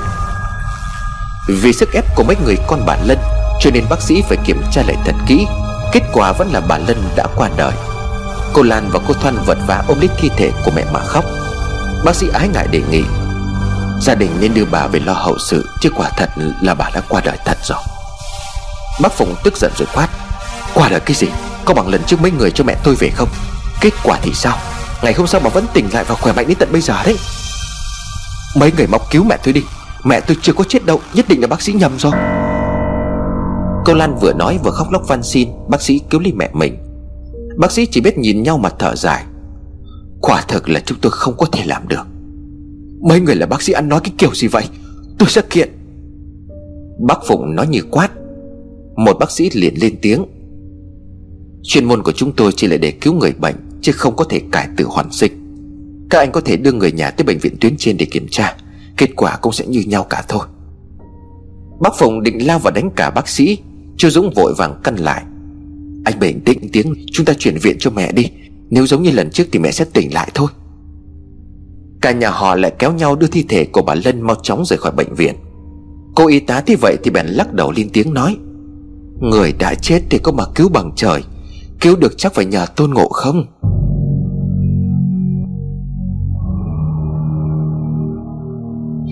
Chú Dũng ngồi ôm lấy bà Lân ở phía sau xe. Bàn tay của bà đột nhiên nắm lấy tay của chú Chú mở tròn mắt rồi nói Mẹ, mẹ tỉnh rồi Mẹ tỉnh rồi mọi người. Bà Lân từ từ mở mắt ra rồi nói Sao mấy đứa lại ở cả đây? Tìm thấy quan tài của mẹ chưa? Bà nhận ra mình đang ngồi trên xe thì vội hỏi Mà sao mẹ lại ở đây? Bố các con lại đi đâu rồi? Bác Phụng lên tiếng nói Mẹ làm chúng con lo lắng quá. Sao nửa đêm nửa hôm mẹ lại chạy ra Nghĩa Trang làm gì? Bà Lân liền đáp Ờ hay, Mẹ ngủ ở nhà chứ chạy ra Nghĩa Trang làm gì đâu. Bà nói xong suy nghĩ một thoáng rồi liền hỏi lại, Sao mấy đứa lại trụm hết cả ở một chỗ như thế? Không phải bảo đi xây nhà mới à? Bố tụi bay bảo là cái nhà đó nó nhỏ, Không đủ cho cả nhà đông đúc Cho nên là bắt xây cái nhà mới to hơn. Mấy đứa đều đồng ý rồi phải không? Cô Lan liền hỏi mẹ Mẹ nói chuyện gì sao con không có hiểu gì à? Bà Lân nhìn lên cô con gái rồi hỏi nhỏ. Sao hai con cũng ở đây? Lúc ấy chẳng phải ông ấy bảo là cái chuyện này, Chỉ bàn với con trai thôi mà. Con gái đi lấy chồng rồi, Thì không được can dự cái chuyện nhà đẻ cơ mà. Bà làm nhảm nói chuyện về chồng, Làm cho các con của bà đều sửng sốt. Chưa Dũng nắm lấy bàn tay gầy của của bà mà đáp. Bố mẹ muốn thế nào thì chúng con làm thế đấy, Nhưng mà mẹ làm ơn. Ban đêm đừng dậy đi lung tung nữa có được không à Bà Lân liền đáp, Mẹ có đi lung tung đâu, Mẹ đang ở nhà. Bố tụi con dẫn mẹ đi kiểm tra lại cái vườn đất Để chuẩn bị xây nhà mới chứ có đi đâu. Mà mấy đứa đưa mẹ đi đâu thế này? Cô Thoan liền đáp lại, Vậy mẹ không nhớ là đêm qua, Mẹ đã đi đâu và làm gì sao ạ? Bà Lân liền đáp lại, Sáng ra mẹ mới dậy và đi. Mẹ thấy hai đứa ngủ say nên là mẹ không có gọi. Bố tụi bay bảo là việc này chỉ có con trai giải quyết được, Cho nên là cũng không làm phiền con gái, Cho nên là mẹ cũng không có gọi. Mấy anh em ngồi trên xe nhìn nhau Mà không ai dám nói câu nào. Thực tế là bà Lân đúng đã là mộng du. Nửa đêm bà tỉnh dậy đi bộ ra tận Nghĩa Trang, Nằm bên cạnh ngôi mộ của chồng, Rồi lại bất tỉnh cho đến khi tỉnh dậy. Tới lúc này mới hỏi lại bà nội, Tại sao là các cái chuyện như vậy hả bà? Vậy ngày mộng du thì cháu tưởng là vẫn thở bình thường chứ. Bà tôi liền đáp, Bà ấy đúng là mộng du, Mới tự mình mở cửa đi ra ngoài phần mộ của ông ấy. Tuy nhiên lúc ấy là thần thức của bà ấy lại thoát khỏi xác. Bà nghĩ rằng linh hồn của bà ấy đã đi cùng linh hồn khác, Đến một nơi nào đó chưa kịp về nhà vào xác, Thì các con của bà ấy đã đưa đến bệnh viện. Chuyện người mộng du không hẳn là chuyện lạ, Chính bản thân tôi cũng đã từng gặp người mộng du như vậy. Năm ấy tôi học lớp 11 Làng tôi tổ chức cắm trại tại sinh đình mừng trung thu. Hồi ấy tôi có một nhóm anh trai kết nghĩa. Các anh em chơi với nhau rất thân, Gồm 7 anh trai 5 em gái, Và trong đó có tôi. Hội trại của chúng tôi còn đốt lửa trại, Rồi làm bánh trôi ăn uống tới tận 1 giờ đêm Mới kéo nhau đi nghỉ. Đêm ấy tôi không ngủ được, Cho nên ngồi xem mấy anh đánh bài uống nước. Các anh còn chiêu tôi. Con gái thì ngủ sớm đi, Ở đây lắm mà dại lắm đấy, Cẩn thận kẻo bị ma giấu. Tôi lúc đó còn đáp lại, Em không có giấu ma thì thôi. Chứ làm gì có ma nào giấu được em? Mấy anh chơi cũng trải chiếu ra bên ngoài hiên đình và nằm trại ngộ. Ở trại khá đông, Chừng 30 người tất cả. Đợi cho mọi người ngủ say, Tôi ra cái nồi luộc bánh trôi quẹt hai bàn tay đen thui, Rồi lại bôi thêm mỡ lợn. Loại mỡ này dùng để nặn bánh trôi cho đỡ dính tay. Tôi vào trong trại lần lượt bôi mèo hết hơn 20 người đang ngủ Cả trai lẫn gái, không chịu một ai. Nhìn khuôn mặt của từng người bị bôi mèo Bằng thứ nhỏ nồi quyện với mỡ lợn, Tôi khoái chí cười không ngậm được miệng. Tôi hình dung ra biểu hiện khuôn mặt của từng người Trong ngày hôm sau khi tỉnh dậy sẽ thế nào. Rồi tôi tủm tỉm cười. Xong xuôi tất cả tôi lang thang ra cổng đình Về phía trước ao thùng trước mặt, Thì bỗng dưng phía xa có người đang đi tới. Đó là một người phụ nữ xõa tóc, Người đó dường như đang nhắm mắt lại, Nhưng lại đang bước đi trên đường. Tôi hơi lùi lại phía sau, Sở dĩ tôi biết đó là người Vì đêm rằm trăng sáng. Bóng của người đó in xuống trên đường. Tôi lặng lẽ đứng nhìn. Người đó cứ như vậy ngang qua tôi, Rồi đột ngột quay trở lại đi bộ về con đường cũ. Tôi đứng nhìn theo bóng dáng của người đó đi khá xa, Mà không dám lên tiếng. Bởi theo như bà nói là lúc mộng du, Thì lại tuyệt đối im lặng không được lên tiếng. Kèo làm cho mọi người bị mộng du giật mình Sẽ tổn hại người ta. Đợi cho bóng người ta khuất sau khúc cua đường, Tôi mới quay lại trong trại tìm chỗ ngủ. Trại nhỏ người đông cho nên là tôi lại chui vào trong đỉnh Mọi người đều ngủ rất say, Dĩ nhiên tôi không còn chỗ, Nên kéo tấm rèm thành chữ hoàng Chui vào bên trong nằm cuộn tròn trong đó mà ngủ quên đi mất. Sáng hôm sau, tất cả mọi người tỉnh dậy bởi tiếng chống đỉnh Anh ấy nhìn mặt nhau mà ôm bụng cười nắc nẻ. Mọi người đổ hết tội cho người này tới người khác, Nhưng rốt cuộc không tìm ai ra là thủ phạm. Anh cưng phát hiện ra thiếu mất tôi, Cho nên hôm mọi người đi tìm. Lúc tôi tỉnh dậy luống cuống thế nào lại làm đổ cả đĩa bánh nướng trên chỗ bàn thờ. Tôi lầm nhầm xin lễ vì lộc của đỉnh nên chui ra ngoài. Anh cường thấy tôi tay cầm bốn chiếc bánh, Chui từ trong tấm rèm chui ra thì lên tiếng nói, Hôm qua em chui vào trong đó ngủ à? Không có sợ sao?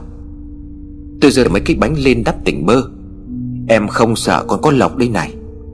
Bây giờ mọi người mới phát hiện ra mặt tôi không hề bị bôi mèo, Cho nên đặt câu hỏi nghi ngờ về phía tôi.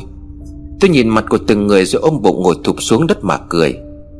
Anh Cương liền nói, Con Hà nó chui vào trong kia ngủ nên là thoát bôi mèo. Mấy anh em mình thế này bị đứa nào nó chơi xấu? Tôi bấm bụng nín cười coi không biết chuyện gì đang xảy ra, Và giữ bí mật cho tới mười mấy năm sau mới kể lại. Lúc ấy tôi cũng tiện miệng kể lại chuyện. Ban đêm hôm đó tôi gặp người phụ nữ xọa tóc đi ở ngoài đường. Các anh còn chưa tôi gặp ma, Mà bị tôi dọa nên ma cũng sợ Tôi phản đối bởi tôi biết chắc chắn đó là người. Bây giờ anh tiến giáo viên mới bảo chắc chắn là tôi gặp người bị mộng du.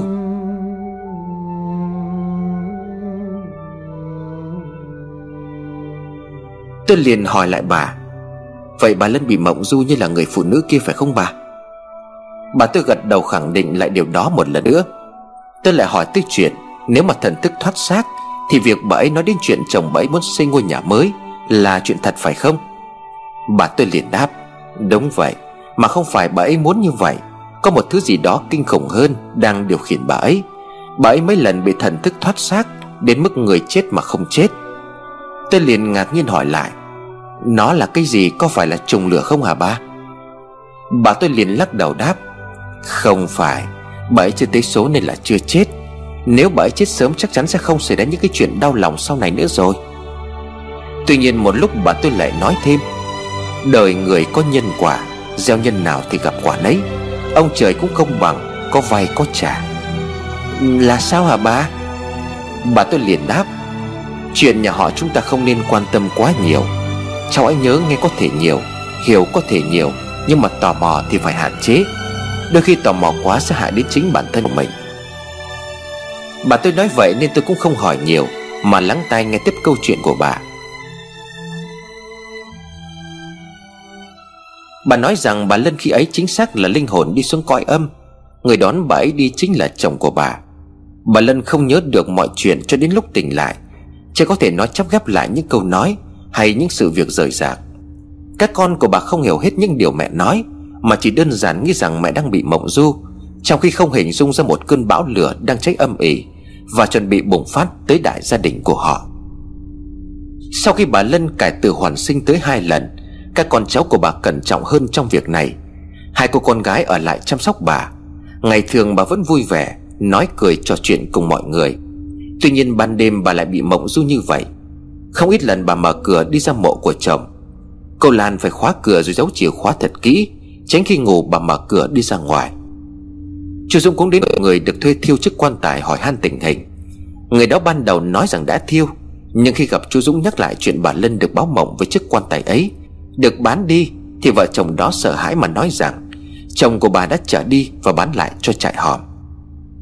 Chú Dũng tới gặp ông trại hòm xin chuộc lại chiếc quan tài. Ông chủ nhìn thấy chú Dũng thì mừng như bắt được vàng. Thậm chí ông ấy không đòi thêm số tiền đã mua lại của người ta, Mà còn tự tay đóng chiếc quan tài đó lại, Đưa xe trở về tận nhà cho bà Lân. Dường như chiếc quan tài ấy có một điều gì đó kỳ bí, Khiến cho ông chủ trại hòm sợ tới xanh cả mặt. Lúc trả xong chiếc quan tài về cho bà Lân Ông ấy ra ngõ hít một hơi rồi buột miệng nói, Tôi trả được nó rồi, Tôi làm được rồi. Người hàng xóm của bà Lân nghe được câu chuyện, Bèn kể lại cho bà Lân nghe. Bà ấy chỉ khẽ cười rồi nói, Đồ không phải của mình muốn giữ cũng không có giữ được. Nếu mà thằng Dũng không tìm được về, ắt người ta cũng sẽ tìm tới tận nhà tôi mà trả. Cô hàng xóm liền nói, Sao bà lại biết chuyện đó? Bà Lân liền bảo, Trùng lửa nói cho tôi biết. Cô Lan nghe mẹ nhắc đến trùng lửa Thì bèn thắc mắc. Dạ trùng lửa rốt cuộc nó là cái gì à Sao con nghe thấy mẹ nhắc đến mấy lần rồi? Có phải là người báo mộng cho mẹ hay không? Bà Lân nhìn con gái rồi nói, Nhanh thôi, sẽ nhanh đến thôi. Lúc ấy các con sẽ tự khắc biết Là phúc thì hưởng, Là họa thì không thể tránh. Bà Lân bỏ lừng lại câu nói vô nghĩa Rồi đi vào trong phòng nằm. Một tuần sau khi tìm lại được chiếc quan tài Sức khỏe của bà Lân tốt hẳn lên. Bà ăn uống ngon miệng và thích đi chơi, Đi thăm thú mọi nơi. Các con của bà thấy lạ, Nhưng vì mẹ thích nên ra sức đáp ứng yêu cầu của bà. Bà xưa kia chỉ thích ở nhà. Các con cháu tổ chức cho bà đi du lịch. Bà lấy cớ mệt và xa nhà nên không đi. Mỗi lần con gái thủ thị khuyên bà sang bên nhà báo hiếu cho bà, Nhưng bà nói là bà nhớ chồng, Nhớ ngôi nhà cho nên bà không muốn đi. Vậy mà đột nhiên bà lại bắt các con. Phải thu xếp đưa bà đi tất cả những nơi bà chưa từng đến. Cô Lan thấy mẹ khỏe nên mừng lắm, Nhưng lại lo thấy bà thay đổi đột ngột.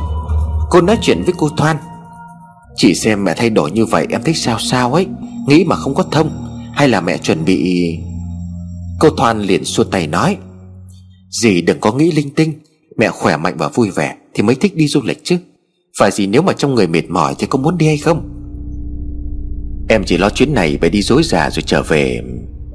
Vớ vẩn, Chỉ thấy dạo này sắc mặt của mẹ tốt lắm. Mẹ nhất định là sẽ rất vui. Vâng em cũng mong cho mẹ khỏe mạnh. Còn cháu thì cũng vui. Kết thúc cả tháng trời, Bà Lân đi chơi, Đi tham quan các thắng cảnh. Đột nhiên bà không vãn cảnh chùa Trong cả chuyến thăm dài ngày vừa qua. Cô Thoàn muốn tổ chức một chuyến đi lễ cầu an, Nhưng bà lại không đồng ý. Các cô nó đã bàn nhau đi chùa mà không đi thì sợ sẽ không may mắn, Cho nên quyết tâm đi một chuyến Tiền thể cầu an cho cả nhà. Bà Lân giận rồi nói, Nếu đi thì mấy đứa tự đi, Mẹ ở nhà với ông ấy, Mấy đứa không cần lo cho hai cái thân giả này đâu, Tôi tự lo được cho mình. Bác Phụng bèn gàn các cô lại Và nói sẽ tổ chức đi đền bà trước kho Để trả lễ vì khoản vay đầu năm, Nên tiện thể sẽ dâng sớ cho cả đại gia đình. Cô Lan và cô Thoan thấy hợp lý nên đồng ý làm sớ gửi lễ cho bác Phụng đi một thể Đêm hôm ấy, hai cô vẫn nằm bên chiếc giường cây cạnh bà Lân. Cả hai chị em mãi nói chuyện bàn bạc chuyện tiết nhất, Cho nên đến tận khuya mới đi ngủ. Bà Lân lúc này đang ngủ rất say. Bà ngủ ngon tới mức không hề chờ mình lần nào. Hai cô con gái nói chuyện rồi cũng từ từ chìm vào trong giấc ngủ. Khi hai con gái đang ngủ say, Bà Lân bỗng tỉnh dậy. Bà rón rén bỏ sang giường của hai người con gái, Rồi tìm chìa khóa nhà. Cô Lan lúc ấy thấy bàn tay sờ soạn liên tục tìm kiếm trong áo, Cho nên cô giật mình tỉnh dậy. Cô nắm lấy bàn tay của bà Lân rồi nói, Mẹ, khuya rồi mẹ định làm gì à? Bà không đáp, chỉ hơi nhếch mép môi cười. Bàn tay còn lại tiếp tục đưa vào túi cô để lấy chùm chìa khóa. Cô Lan nhíu chân mày rồi nói, Mẹ à Mẹ định đi đâu vào cái giờ này? Mẹ ngủ đi, sáng mai con với chị Thoan đưa mẹ đi được không? Giờ ngoài trời lạnh lắm. Bà Lân không nói gì mà chỉ nha răng cắn thẳng vào tay cô Lan. Cô bị đau bất thường nên là buông tay ra. Bà nhanh như sắp nhảy xuống đất Còng cái lưng chạy thẳng ra bên ngoài cửa. Cô Lan nhìn cái dáng ngủ người của bà mà dùng mình. Cô liền gọi lớn Mẹ, mẹ định làm gì ạ? Cô Thoàn nghe tiếng hét to thì cũng tỉnh dậy. Có chuyện gì vậy? Mẹ làm sao? Cô Lan chạy theo bà Lân ra ngoài. Mẹ lại lấy chìa khóa cửa rồi. Chị mau cùng em khuyên mẹ vào trong phòng đi. Hai cô gái chạy ra bên ngoài Thấy bà Lân đang mở cửa nhanh nhoáy. Chiếc chìa khóa bật ra, Bà quay lại, hai con nhếch mép cười, Rồi nhanh chóng đẩy cửa chạy vù vù ra bên ngoài. Bà Lân chính xác là chạy chứ không phải là đi bình thường. Nhìn dáng bỏ chạy của bà, Như thể rất sợ bị các con bắt lại. Hai cô lập tức chạy ra để giữ lấy mẹ. Bà nhảy trồm đưa hai bàn tay gầy guộc xương sầu mà đánh lại hai con. Khó khăn lắm hai cô mới ôm được mẹ vào trong nhà. Cô Lan nhanh chóng khóa cửa lại. Rồi ném chìa khóa ra bên ngoài cửa sổ. Mẹ, mất chìa khóa rồi. Giờ mẹ ngủ đi, sáng mai muốn đi đâu thì chúng con đưa mẹ đi. Bà Lân chừng mắt dữ tợn nhìn hai người con gái, Khiến cho hai cô chuột dạ nói, Mẹ sao vậy à? Sao hôm nay mẹ lạ thế? Dường như đây không phải là mẹ. Cô Thoàn nuốt nước miếng rồi nói, Có phải mẹ bị vong nhập không ạ? Bình thường mẹ đâu có chạy nhanh như sóc như thế. Cô Lan liền đáp, Chắc không phải đâu. Hay là mẹ muốn bỏ ra mộ bố, Mà tốt nhất chúng ta thức trông mẹ cho yên tâm. Hai cô khuyên bà lên giường đi ngủ Bà hầm hầm leo lên giường không nói không rằng, Nằm sát vào trong tường, Quay hẳn mặt vào bên trong. Hai cô cũng lên giường bên cạnh nằm sát trông mẹ. Được một lúc cả hai buồn ngủ Nên là thiếp đi.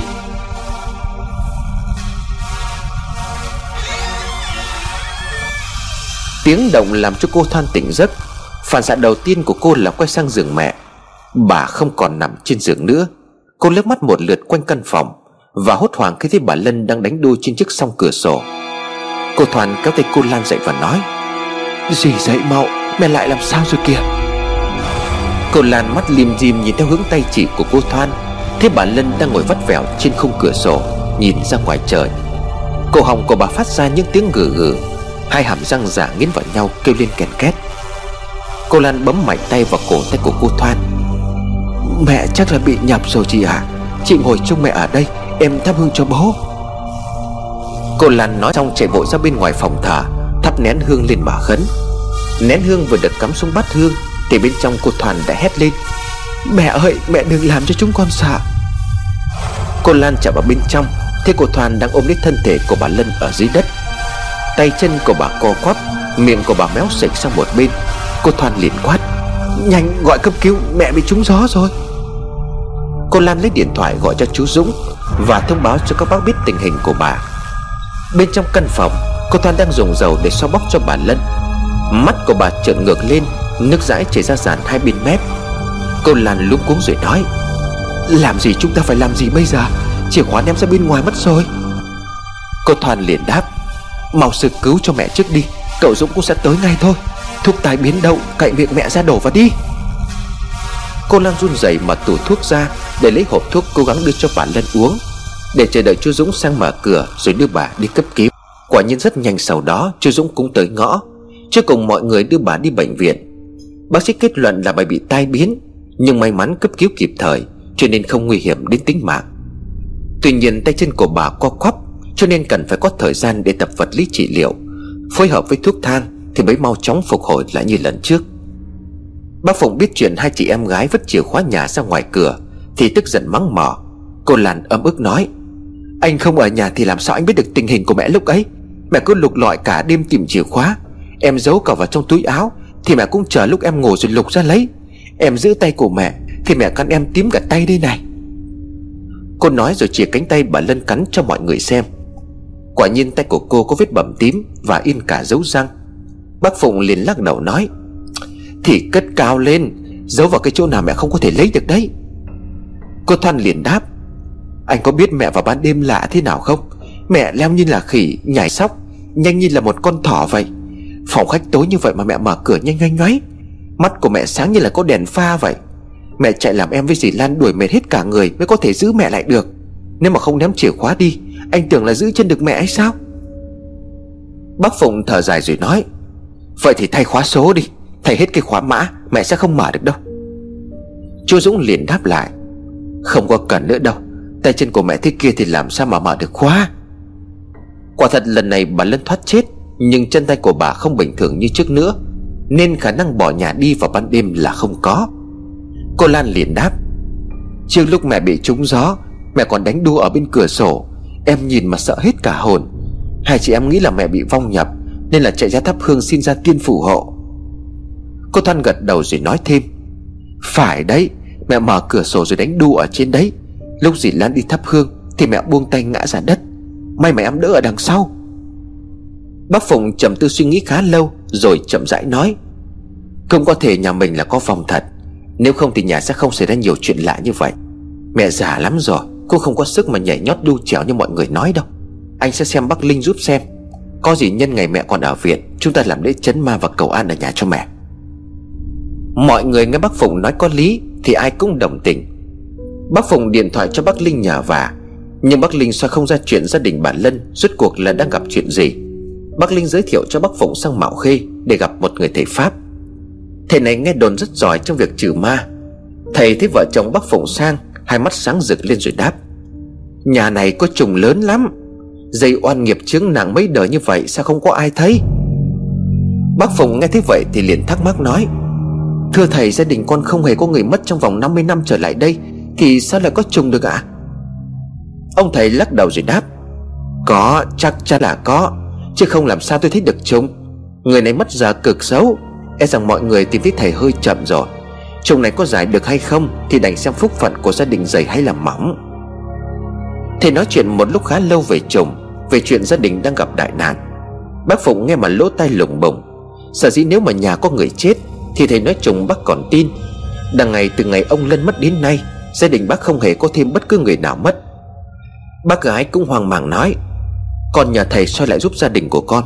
Thực sự là gia đình con không có ai mất hết cả. Thầy liền lắc đầu rồi đáp, Tin hay không thì tùy gia đình của mình. Thầy thấy sao thì thầy nói như vậy. Nếu mà gia đình không có tin Thì có thể đi tìm thầy khác soi giúp. Tuy nhiên hãy đi cho sớm, Nạn tăng nối tang, Gia đình sẽ không tránh được trong năm sắp tới đâu. Mẹ của hai người có qua khỏi năm nay hay không Thì cũng phải chờ phúc bên âm để lại. Tuy nhiên phúc phần này sẽ không cứu được mãi. Bác Phụng liền đáp, Năm hết tiết đến rồi Vậy nhà thầy giúp lập cho cái canh đàn Để giải nghiệp chứng cho gia đình có được không ạ? À? Thầy nghe vậy thì liền đáp, Nếu mà lập lấy tiền thì ắt tôi sẽ làm thôi, Nhưng mà chú quen biết với thầy Linh nên tôi cứ nói thẳng như thế này. Việc giải nghiệp chứng bây giờ không có tác dụng. Gia đình cứ chuẩn bị Tết nhất đi. Nếu mà ngày Tết năm nay có con mèo nào chạy qua vào trong nhà, Thì tới gặp ngay tôi. Bởi vì họa cũng từ đó mà ra. Bác Phụng nghe thầy thầy nói như vậy, Thì cũng tính hỏi thêm mấy chuyện, Nhưng lại không dám mở lời. Hai vợ chồng bác trở về Mà vẫn canh cánh nỗi lo ở trong lòng. Bác gái lập tức điện thoại cho bác Linh kể lại đầu đuôi câu chuyện. Bác Linh nghe xong cũng chỉ biết thở dài. Nếu là họa thì khó mà tránh. Bác gái liền đáp, Vậy bây giờ chúng em thu mua hết mèo của hàng xóm mang đi vậy? Chỉ cần không có mèo thì ắt sẽ không gặp họa phải không bác?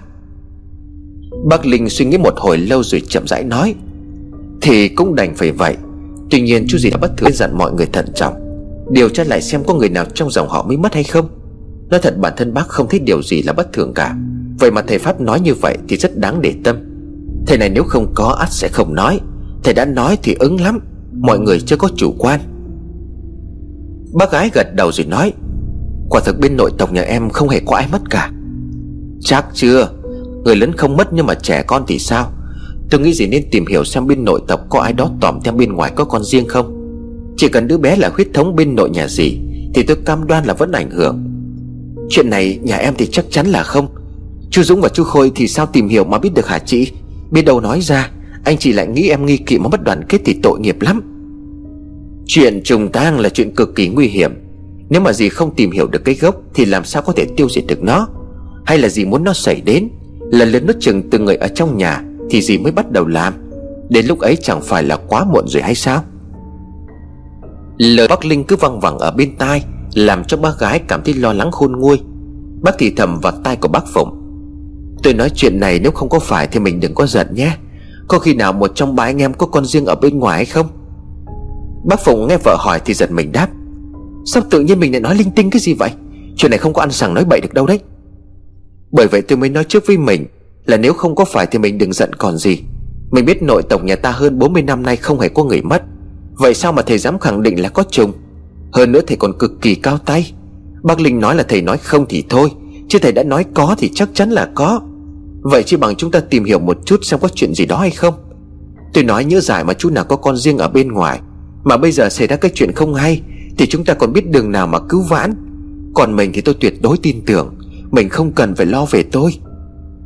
Nhưng mà cái chuyện này, Mình bảo là tôi phải mở miệng làm sao với các cô chú ấy. Nếu mà chuyện không có cái gì, Thì chẳng phải sẽ mất tình nghĩa hay sao? Bởi vậy tôi mới muốn là mình gặp riêng chú Khôi và chú Dũng thăm dò trước. Nếu mà quả thật có chuyện đó xảy ra thì chúng ta cũng dễ bề thu xếp. Bác Phụng tự nhiên sững người lại một chút rồi nói, Có khi nào Là chuyện gì vậy mình? Mình phát hiện ra điều gì đó phải không? Bác lắc đầu rồi nói, Chắc là không phải đâu, Mà tôi cũng không có rõ nữa, Tại tôi đang nghĩ đến bọn trẻ. Có khi nào là tội của chúng nó gây ra không? Ai? Ông nói là tụi thằng Hoàn, Chắc không phải đâu. Mấy đứa nhà mình nó giống tính ông, Ngoan ngoãn lại thương người lắm. Tôi không nghĩ tới việc tụi nó lại gây ra cái chuyện này đâu. Biết làm sao được, Tôi chỉ tin bản thân mình chứ không có lòng tin với tụi trẻ thời nay. Nhưng mà nếu do tụi trẻ hư hỏng mà gây ra, Thì chúng ta cũng giải quyết được như bác Linh nói sao? Giờ cứ tìm ra sự thật trước đã, Mà chuyện đợi xong rồi tính tiếp. Vừa hay lúc đó thằng Hoàn về đến nhà, Bác Phụng gọi riêng nó vào trong rồi hỏi. Bố có chuyện này muốn nói với con Là chuyện của hai người đàn ông với nhau. Con và bố cùng nhau chia sẻ được không? Thằng Hoàn cảm thấy lo lắng Khi thấy bố nó lần đầu tiên nói giọng căng thẳng đến vậy. Nó gật đầu theo bố vào bên trong phòng riêng. Bác Phụng bây giờ mới hỏi, Đời bố gây dựng sự nghiệp này Cũng vì tương lai của các con. Vậy nếu một ngày mà gia đình ta bỗng dưng xảy ra cái chuyện thương tâm Thì con nghĩ thế nào? Thằng Hoàn khẽ cười rồi nói, Bố có cái chuyện gì muốn hỏi thì bố cứ nói thẳng ra, Chứ bố cứ úp mở làm cái gì. Được rồi thì bố không có giấu con. Sáng nay bố có đi xem thầy Thầy nói là nhà ta có chồng. Sao lại có trùng hả bố? Không phải là chỉ nhà có tang thì mới có trùng hay sao? Nhà ta làm gì có ai mới qua đời? Bác Phụng gật đầu rồi nói, Thì chính vì cái lẽ đó, Cho nên bố muốn con thành thật cho bố biết Còn có chót giải vương vãi cái giọt máu nào ở bên ngoài không? Thằng Hoàn nghe thấy bố nói như vậy, Thì dãy nảy lên như đỉa phải vôi. Nó nhất mực chối đây chối đầy Chuyện có con ở bên ngoài. Hai bố con tâm sự hồi lâu Cuối cùng vẫn là không ai có con rơi, con vãi ở bên ngoài. Bác Phùng thở vào nhẹ nhõm rồi nói, Con nói như vậy thì bố yên tâm rồi, Tuy nhiên bố lại lo là nhà chú Dũng và chú Khôi. Thằng Hoàn nghe bố nói như vậy thì bèn cười nói, Nếu mà các chú ấy có con riêng ở bên ngoài Thì các thiếm đã biết rồi bố. Bố không biết chứ các chú ấy chiều vợ như là chiều vong ấy. Con thấy là có bố ít chiều mẹ hơn, Chứ không có cái chuyện hai chú ấy có con riêng được đâu. Con thì kẻ kẻ bên chú Khôi suốt mấy năm nay rồi. Chú ấy đi đâu làm gì chẳng nhẽ con lại không có biết. Riêng chú Dũng thì bố khỏi phải lo. Biết là như vậy, Nhưng mà nếu không ai có con riêng Thì chung này ở đâu mà ra? Thằng Hoàn bỗng dưng nhớ ra chuyện gì đó. Nó đưa tay gõ lên chán vài cái rồi ả lên một tiếng. Có khi nào là thằng Tùng không nhỉ? Mấy năm trước con nghe thấy nó kể Là lúc say xỉn không kìm được bản thân, Đã đi quá giới hạn với một cô gái. Có thật không con? Con mau tìm hiểu chuyện này cho bố đi. Chúng ta cần biết chính xác cô gái đó bây giờ đang ở đâu. Mẹ chắc cũng không phải đâu bố à Sau đó con nghe nói là cô ấy đi lấy chồng rồi cơ mà. Còn thằng Thế Anh với thằng Tuấn Anh nhà chú Khôi Thì bố yên tâm đi. Hai cái thằng ấy thì chắc chú Thiêm ấy còn phải tự hỏi vợ cho nó. Chứ cái loại đàn ông nhìn thấy gái là xấu hổ. Đỏ mặt thì chắc là chẳng bao giờ làm ra cái chuyện tề đỉnh như vậy được đâu. Bác Phụng nghe con trai phân tích như vậy Cũng cảm thấy có lý, Nhưng vẫn không an tâm, Nên tìm từng chú một hỏi chuyện. Các chú đều khẳng định là không hề có con riêng ở bên ngoài. Mọi chuyện lại quay lại điểm xuất phát từ ban đầu. Thực ra mà nói, Bởi thầy Pháp nói là nhà có chồng, Cho nên bác Phụng mới cất công đi hỏi thăm hai chú em. Chỉ trong thâm tâm bác luôn tin tưởng, Tất thầy không làm điều gì có lỗi với người thân. Cả ba người đều từng ra nước ngoài học tập Rồi về nước lập nghiệp. Lối tư duy của cả ba khá giống nhau Và đặc biệt đều rất mực yêu và thương con. Nhiều người vẫn nói họ làm tới ông này bà nọ, Tiền của đầy nhà, Quyền cao chức trọng, Thì làm sao tránh khỏi những cám dỗ? Ấy vậy mà ba người họ vẫn như vậy đấy. Mấy người con của bà Lân cố gắng tìm ra người thân khác. Hay nói cách khác là tìm ra chồng, Nhưng tất cả đều vô ích. Năm cũ cũng đã qua đi nhanh chóng. Giáp tận ngày 28 Tết, Mọi người với đón bà Lân về nhà đón Tết cùng con cháu. Nhà bà Lân trước giờ thành cái lệ. Dù các con cháu có đi đâu chẳng nữa, Thì đêm 30 phải quay về quê quần bên gia đình, Trong căn nhà lớn để đón giao thừa. Họ ở từ chiều 30 cho tới trưa ngày mùng 1 Chúc Tết họ hàng hai bên rồi mùng hai ai về nhà nấy, Đi chúc Tết hay là đi chơi bên đằng ngoại. Năm nay cũng không phải là ngoại lệ, Nhưng mọi người tập trung sớm từ ngày 28 Tết.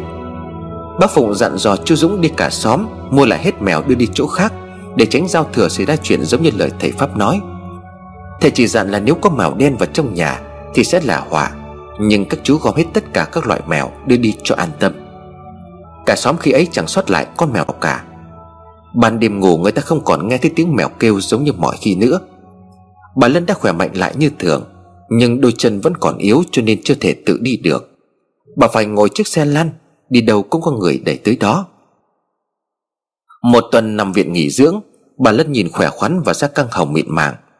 Bà nói chuyện thi thoảng hơi vấp và nghẹn lại, Chứ không còn lưu loát được như trước. Đêm 30 Tết, Cả nhà quây quần bên bàn trò chuyện. Tất cả háo hức đón giao thừa bước sang năm mới. Bác gái không hiểu sao hôm ấy chống ngực cứ đập thình thình Nhiều lúc người bác nóng bừng bừng như có người bị bốc hỏa. Bác kéo tay bác Phụng ra nói nhỏ. Này mình, Sao tôi thấy bất an quá? Từ sáng đến giờ tôi như là người bị lên đồng vậy. Rồi gan tôi nóng như là chê đẻ vậy. Bác Phụng liền đáp lại. Ôi dào ơi, Mình từ sáng đến giờ vất vả nấu nướng làm cỗ bạn. Tôi thấy mình cứ chạy ra chạy vào cái bếp với cái bàn thờ. Thì cũng đủ làm cho mình toát mồ hôi rồi. Mình chịu khó, ai bảo mình là dâu trưởng cơ chứ? Không phải đâu. Nóng ở đây không phải là nóng cái này. Tôi là nóng ruột gan đây này. Cảm giác trong người nó cứ căng thẳng và ngột ngạt lắm. Thôi được rồi, Mình chuẩn bị đi. Sắp giao thừa tới nơi rồi đấy. Tôi nghĩ là do mình suy nghĩ về cái chuyện thầy Pháp nói quá nhiều, Cho nên sắp tới cái thời khắc định mệnh này, Cho nên là mình căng thẳng vậy thôi. Mình thư giãn một chút cho nó thoải mái. Tết nhất cứ để bản thân nghỉ ngơi đi. Bác nói rồi nhanh tay phụ vợ và các em Bày mâm lễ ra sân để cúng giao thừa. Mâm cúng giao thừa chủ tịch của đại gia đình bà Lân, Lúc nào cũng lớn và đầy ngập đổ lễ. Đúng không giờ đêm giao thừa, Khi tiếng pháo bông đầu tiên chớp nhoáng trên bầu trời, Bác Phụng thay mặt toàn thể đại gia đình làm lễ cúng. Mọi năm việc này bà Lân làm, Năm nay bà Lân bị bệnh, Cho nên những trách nhiệm lại cho con cả. Bác Phụng mặc đẹp lịch sự, Rửa tay chân mặt mũi bằng nước lá rồi bước ra sân làm lễ. Nén hương vừa được châm xong còn chưa kịp tắt, Thì phía nhà ngang đã nghe thấy tiếng đổ rầm rất lớn. Tất thảy mọi người đều giật mình quay sang nhìn nhau.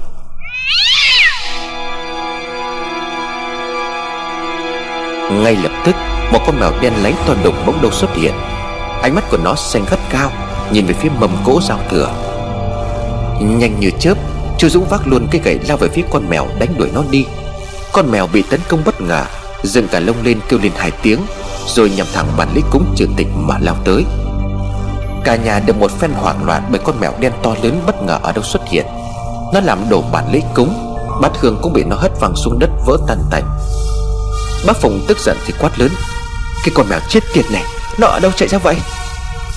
Chưa Dũng vẫn cầm cây gậy lao tới trước con mèo Đang sủi lông dữ tợn. Nó phóng thẳng vào trong nhà chính chạy thoát thân. Thằng Tùng thấy vậy cầm luôn con sao chạy tới còn chém cho nó chết. Bà Lân trong nhà nhìn quên một cảnh hỗn loạn do con mèo gây ra, Thì nhất thời cứng họng không nói nổi từ nào. Thằng Tùng xách con dao nhanh như chớp chạy đến đập chết con mèo, Thì lúc đó bà mới mừng tỉnh lại. Dừng lại, giao thừa không được xét sinh. Tiếng của bà nói không to không nhỏ Được cho mọi người nghe thấy. Bác gái dùng hai đứa con.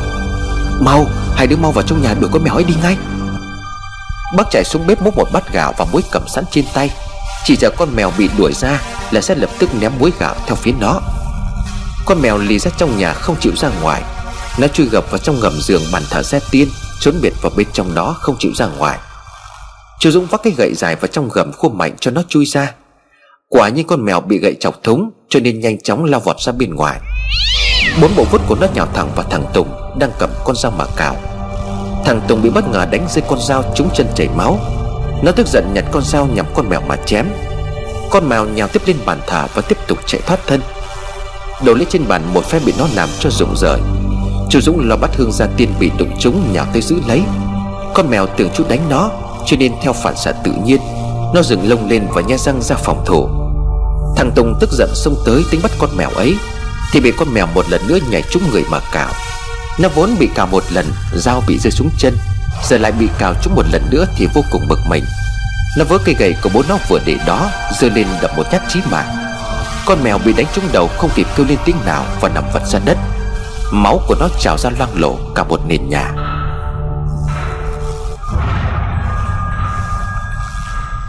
Bà Lân nhìn thấy máu bỗng dưng bật dậy, Hét toáng lên rồi ngã gục ra sàn nhà. Bát hương của gia tiên bỗng dưng bén lửa bốc cháy. Mọi người hoảng loạn, Người thì dập lửa, Người thì đỡ lấy bà Lân. Đêm giao thừa nhà nhà đốt mừng năm mới, Nhà bà Lân lại ầm ĩ hò hét. Rồi sau đó là tiếng xe lao vùn vút Đưa bà đi cấp cứu.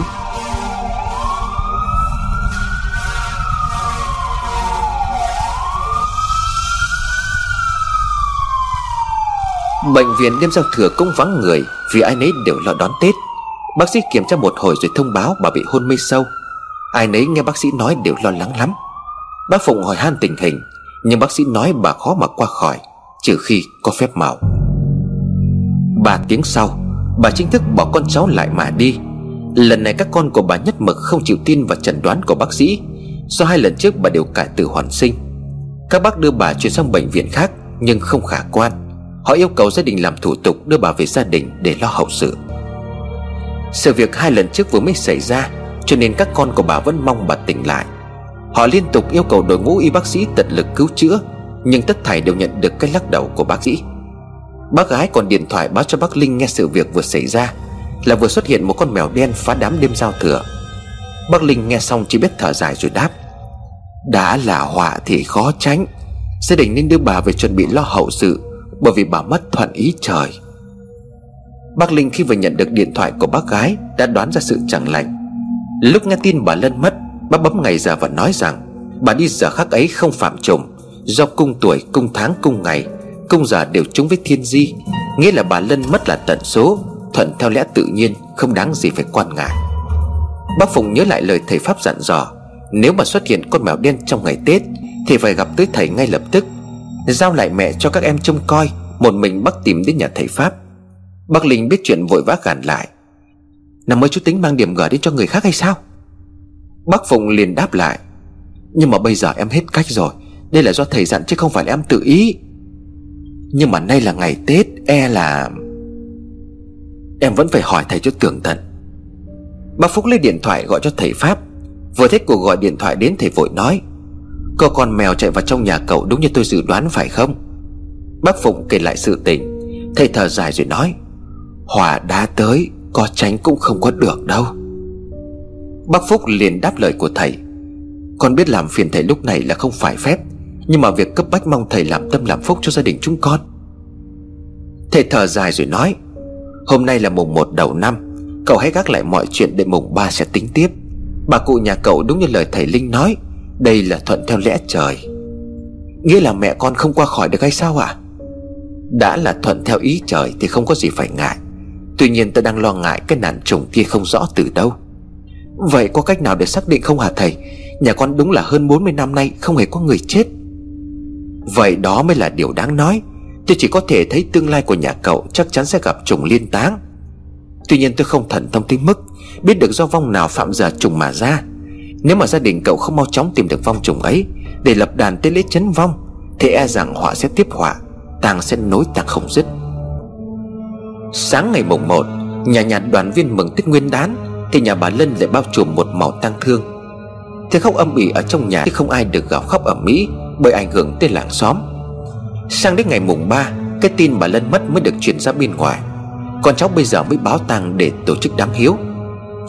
Trời quên lúc đó lạnh lắm, Thi thể bà Lân từ đêm giao thừa tới ngày mùng 3 Vẫn còn y vẹn như người đang ngủ. Tận tới buổi chiều ngày mùng 3 Tết Lễ nhập quan mới được diễn ra Trong sự xót thương của con cháu, Họ hàng và xóm làng. Nhiều người xì xào bàn tán về cái chuyện con mèo đen xuất hiện Trong gia đình bà Lân Vào trong đêm giao thừa Như một điểm gà Hơn thế nữa, Con mèo ngang nhiên phá vỡ bát hương cúng trừ tịch, Cho nên người chủ gia đình ắt gặp chuyện không may. Nhiều câu chuyện quái dị được người ta theo dệt nên Thành những điều bí ẩn. Lắm người còn nói, Bà Lân là người của Chúa, Cải từ hoàn sinh mấy lần liền, Nên tận số sẽ được theo Chúa đi hậu không cần tiếp tục siêu sinh kiếp nhân loại. Tôi đã từng hỏi bà về câu chuyện của người khi mất Sẽ đi theo chân hầu chúa hay là hầu thánh. Bà tôi từng nói là có rất nhiều người đặc biệt ăn quốc quả, Nhưng ở kiếp nhân sinh tu đủ nên đắc đạo. Khi mất đi sẽ đi về cõi cực lạc, Một số khác sẽ đi theo hầu chúa hay là hầu thánh như vậy. Bà còn dặn tôi tuyệt đối không được quá tham dự sâu về chuyện tâm linh, Và đặc biệt không được mà xa luân, Bởi nó sẽ ảnh hưởng rất xấu, Và cái nghiệp ấy sẽ đeo bám từ đời nọ qua đời kia. Theo quan điểm của bà, những người làm thầy mà chân chính tạo phúc cho đời Là họ tu để khi mất đi, Sẽ về cõi cực lạc không cần phải siêu sinh kiếp con người. Còn những kẻ buôn thần bán thánh, Lợi dụng lòng tin của người Để vơ vét tiền của, Thì nghiệp sẽ nặng mà bốn đời con cháu sẽ gánh nghiệp âm. Trải đời nối dài còn chưa hết nghiệp. Lần thứ ba bà Lân mất, Các con cháu đều mong có phép màu cho bà cải tử hoàn sinh. Thầy Pháp cũng được gia đình bác Phụng mời đến làm lễ. Tuy nhiên khi bác gái tới kiểm tra thi thể của bà Lân Và đặt một sấp tiền giấy vào dưới lớp khăn trắng Trùm kín người của bà Lân, Thì bỗng nhiên nài chuối trên bụng của bà rung rung lắc nhẹ. Bà ho khảo khảo hai tiếng, Rồi tự vén trắng ngồi bật dậy. Bác gái bị giật mình tới mức ngã quỵ ngay xuống đất. Ma! Tiếng của lũ trẻ hét lên khi thấy bà Lân đột ngột tỉnh lại. Mấy người hàng xóm đứng cạnh cửa sổ, Nhìn vào tấm ván thấy bà Lân ngồi bật dậy, Rồi bất giác hét toáng lên rồi hỏi nhau bỏ chạy. Tụi trẻ con sợ tái cả mặt ngã chồng lên nhau Khi muốn cố tình chân chân chạy trước. Cảnh tượng kinh hoàng ấy lại tái hiện trong ngôi nhà của bà Lân thêm một lần nữa. Tuy nhiên lần này bà đảo mắt nhìn xung quanh quan tài Bản lễ bà liền hỏi Sao nhà mình lại đông thế này? Tết nhất sao còn treo toàn đồ trắng như là đám ma thế kia? Bác Khôi chạy lại nắm lấy tay của bà Khóc òa lên như một đứa trẻ. Mẹ, mẹ ơi Chúng con lại được nghe mẹ nói rồi. Còn cháu thấy vậy thì cũng nhanh chóng dồn lại ra nhà chính Để vây quanh bà Lân mà khóc. Họ khóc vì mừng khi được chứng kiến cảnh bà Lân bằng xương bằng thịt, Ngồi dậy để nói chuyện trách móc con cháu đủ điều. Thầy Pháp chứng kiến hết một màn bà Lân sống lại ngoạn mục, Còn sống tới mức không nói được lời nào. Một người khẽ thì thầm vào tay thầy Pháp rồi nói, Bà ta sống lại hay là bị quỷ nhập trang à thầy? Thầy lừ mắt rồi đáp, Bà cụ phúc lớn. Bà Lân bỗng nhớ ra chuyện gì đó Bèn hốt hoảng liền hỏi. Thằng Xuân, thằng Xuân nó đâu rồi? Nó đã về chưa? Bà ngơ ngác nhìn kỹ bà Chí trong nhà rồi buột miệng nói. Xuân, có phải cháu không về nữa rồi không? Có phải ngạ quỷ bắt cháu đi rồi không? Xuân, mau về với bà. Bác Khôi ngạc nhiên nói. Cháu nó đây mẹ ơi, mẹ sao vậy? Thằng Tuấn Anh vội vã chạy lại gần bà Rồi ngồi thụp xuống đất. Bà ôm lấy đầu của nó mà khóc. May quá, Ông ấy cứu cháu về đây rồi phải không? Bà cứ lo là cháu bị nhốt không về được. Lần sau cô đi chơi đừng có về khuya quá, Kẻo ma quỷ nó bắt nghe không? Bà vỗ tay lên ngực mà than. May quá, Cuối cùng thằng bé cũng tai qua nạn khỏi. Mẹ cứ nghĩ là nó xảy ra cái chuyện gì Nên là nhà mình làm đám tang cho nó. May quá. Bác Khôi liền an ủi mẹ. Là mẹ ngủ mơ thấy ác mộng phải không ạ? À? Không phải là sự thật mẹ ơi. Bà Lân thắc mắc nói, Vậy có ai chết mà nhà mình lại làm đám thế kia? Bà nói rồi lại nhìn người mình và tấm vải trắng ban nãy. Bà run giọng nói, Chẳng lẽ Chẳng lẽ tụi con mẹ? Bác gái vội vàng lên tiếng, Mẹ ơi, mẹ là bị quá sốc rồi, Nên là hồn viết lạc thân, Cho nên là con mời thầy về làm lễ tụ hồn tụ viết lại cho mẹ. Mẹ tỉnh lại là chúng con mừng lắm rồi. Suốt ngày nay chúng con thương mẹ khóc lóc cả tiếng. Bà Lân hướng đôi mắt nhìn các con một lượt, Rồi như hiểu ra sự việc gì đó, Bà chậm rãi nói, Là mẹ sao? Là hồn mẹ đã rời khỏi xác hay sao? Mẹ đã như thế này mấy ngày rồi? Cô Lan liền đáp lại, Là từ đêm giao thừa tới ngày mùng 3 Tết rồi mẹ ạ. À. Bà Lân sực nhớ ra cái chuyện đêm hôm giao thừa, Bà lặng im không nói gì, Mắt của bà bỗng dưng ươn ướt, Bà sụt sùi mấy cái rồi kẽ nói, Âu cũng là cái số rồi Muốn tránh cũng không có tránh được. Làng xóm cũng chúc mừng, Rồi phụ gia đình mau chóng dọn dẹp hủy bỏ tang lễ.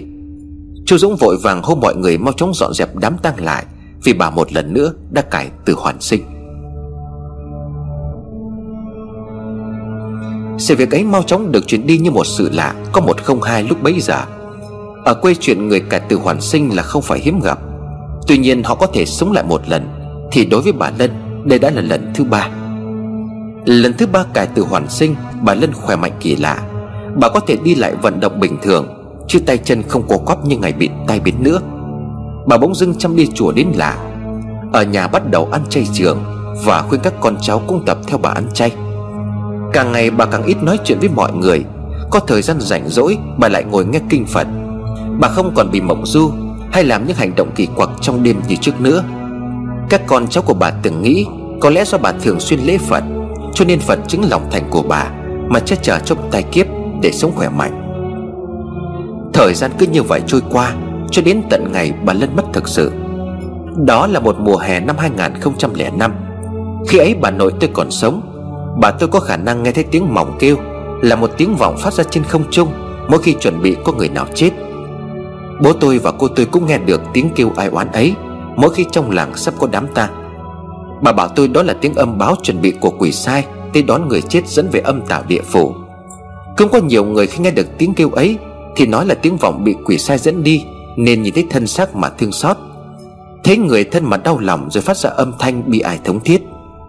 Tiếng kêu ấy càng ngày càng to và rõ nét. Khi tiếng vọng đó đến gần ta, Hoặc là vong chết oan khuất, Quá bi thương mà thốt lên tiếng kêu khóc to hơn bình thường. Dù có giải thích theo cách này hay cách khác thì ai đó nghe được tiếng mỏng kêu Là trong làng chuẩn bị có một đám tang. Tôi liền hỏi bà nội, Liệu bà Lân có bật nắp quan tài sống lại như lần trước không hả bà? Bà tôi liền đáp, Lần này thì không thể rồi, Họa này của gia đình bà ấy khó mà tránh. Nếu mà con cháu phúc lớn mạnh lớn Thì may mắn thoát nạn. Tuy nhiên tội chết có thể thoát Nhưng mà tội sống thì khó tránh. Ai tránh được là do kiếp trước họ tích đức quá lớn. Tôi liền hỏi lại Vậy sao bà ấy lại ảnh hưởng đến con cháu của bà ấy à? Có phải là tang nối tang như khu nhà mình vẫn thấy phải không bà? Bà tôi lẩm bẩm những câu mà tôi không nghe rõ, Rồi bà đi vào bên trong. Một lúc sau bà mang ra một cuốn sách tiếng Việt cũ kỹ Thời những năm 9293 Đưa cho tôi thì bà liền bảo, Cháu ghi cái ngày hôm nay ra bìa sách cho bà. Tôi nhanh chóng làm theo lời của bà. Bà bảo tôi tính cung tuổi của bà cụ, Rồi ghi ra giấy cho bà. Tôi liền làm theo. Khi tính xong trên bìa giấy còn có ba cung. Tí thiền dậu tương ứng với tuổi, Tháng ngày bà cụ mất. Ghi chép xong xuôi bà tôi liền bảo, Bà ấy mất không phạm chồng, Nhưng bà ấy chắc chắn là họa Họa này rất lớn. Tôi hỏi, tại sao bà ấy lại chết? Bà nói rằng có những thứ muốn không biết cho tâm đỡ khổ, Biết nhiều chưa hẳn đã là tốt Và tò mò thì càng nên tránh. Quay lại chuyện của nhà bà Lân, Khi bà ấy mất con cháu cũng báo tang, Nhưng làm lễ truy điệu chậm 3 ngày, Kể từ lúc bà mất. Do con cháu của bà làm lớn Cho nên quan khách về thăm viếng rất đông. Lần này mọi người cũng từng hy vọng Có một phép màu nữa Sẽ làm cho bà sống lại như những lần trước. Cô Lan và Quynh Tục ăn thay nhau ngồi bên cạnh Mà mong bà mở mắt tỉnh dậy Để nói chuyện cùng các con. Hàng xóm nói chuyện tay của nhau, Chuyện mấy đêm liên tục nghe tiếng chim lợn kêu liên tục. Người ta nói rằng tiếng chim lợn kêu Báo hiệu điều xấu sắp xảy đến. Có người nói vui liền bảo, Chim lợn hay là chim gáy thì cũng đều kêu như nhau. Tại sao chim gái kêu thì ai cũng thích, Mà hết chim lợn kêu thì cả làng đều phải sợ hãi?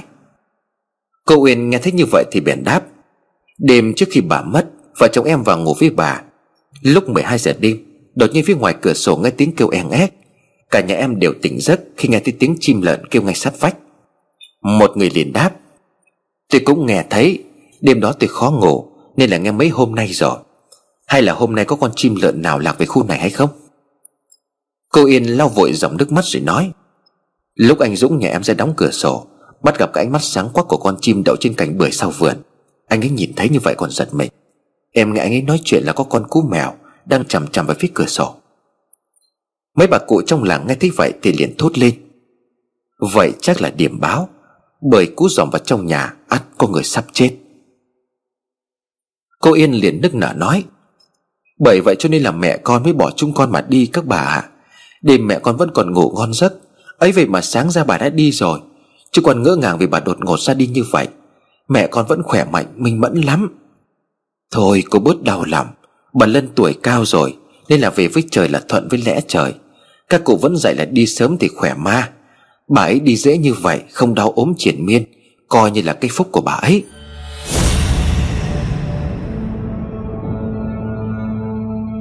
Qua ba ngày sau khi bà Lân mất Đám tang mới được diễn ra. Sau khi làm lễ truy điệu, Con cháu quỷ phục bên linh cứu của người quá cố. Từng chiếc áo tang trắng được phát cho từng người, Nguyên một căn nhà ngập màu tang thương. Tối hôm ấy khách khứa đông nượm nượp, Hết tốp này cho đến tốp kia, Vào liên tục cho đến tận 10 giờ đêm.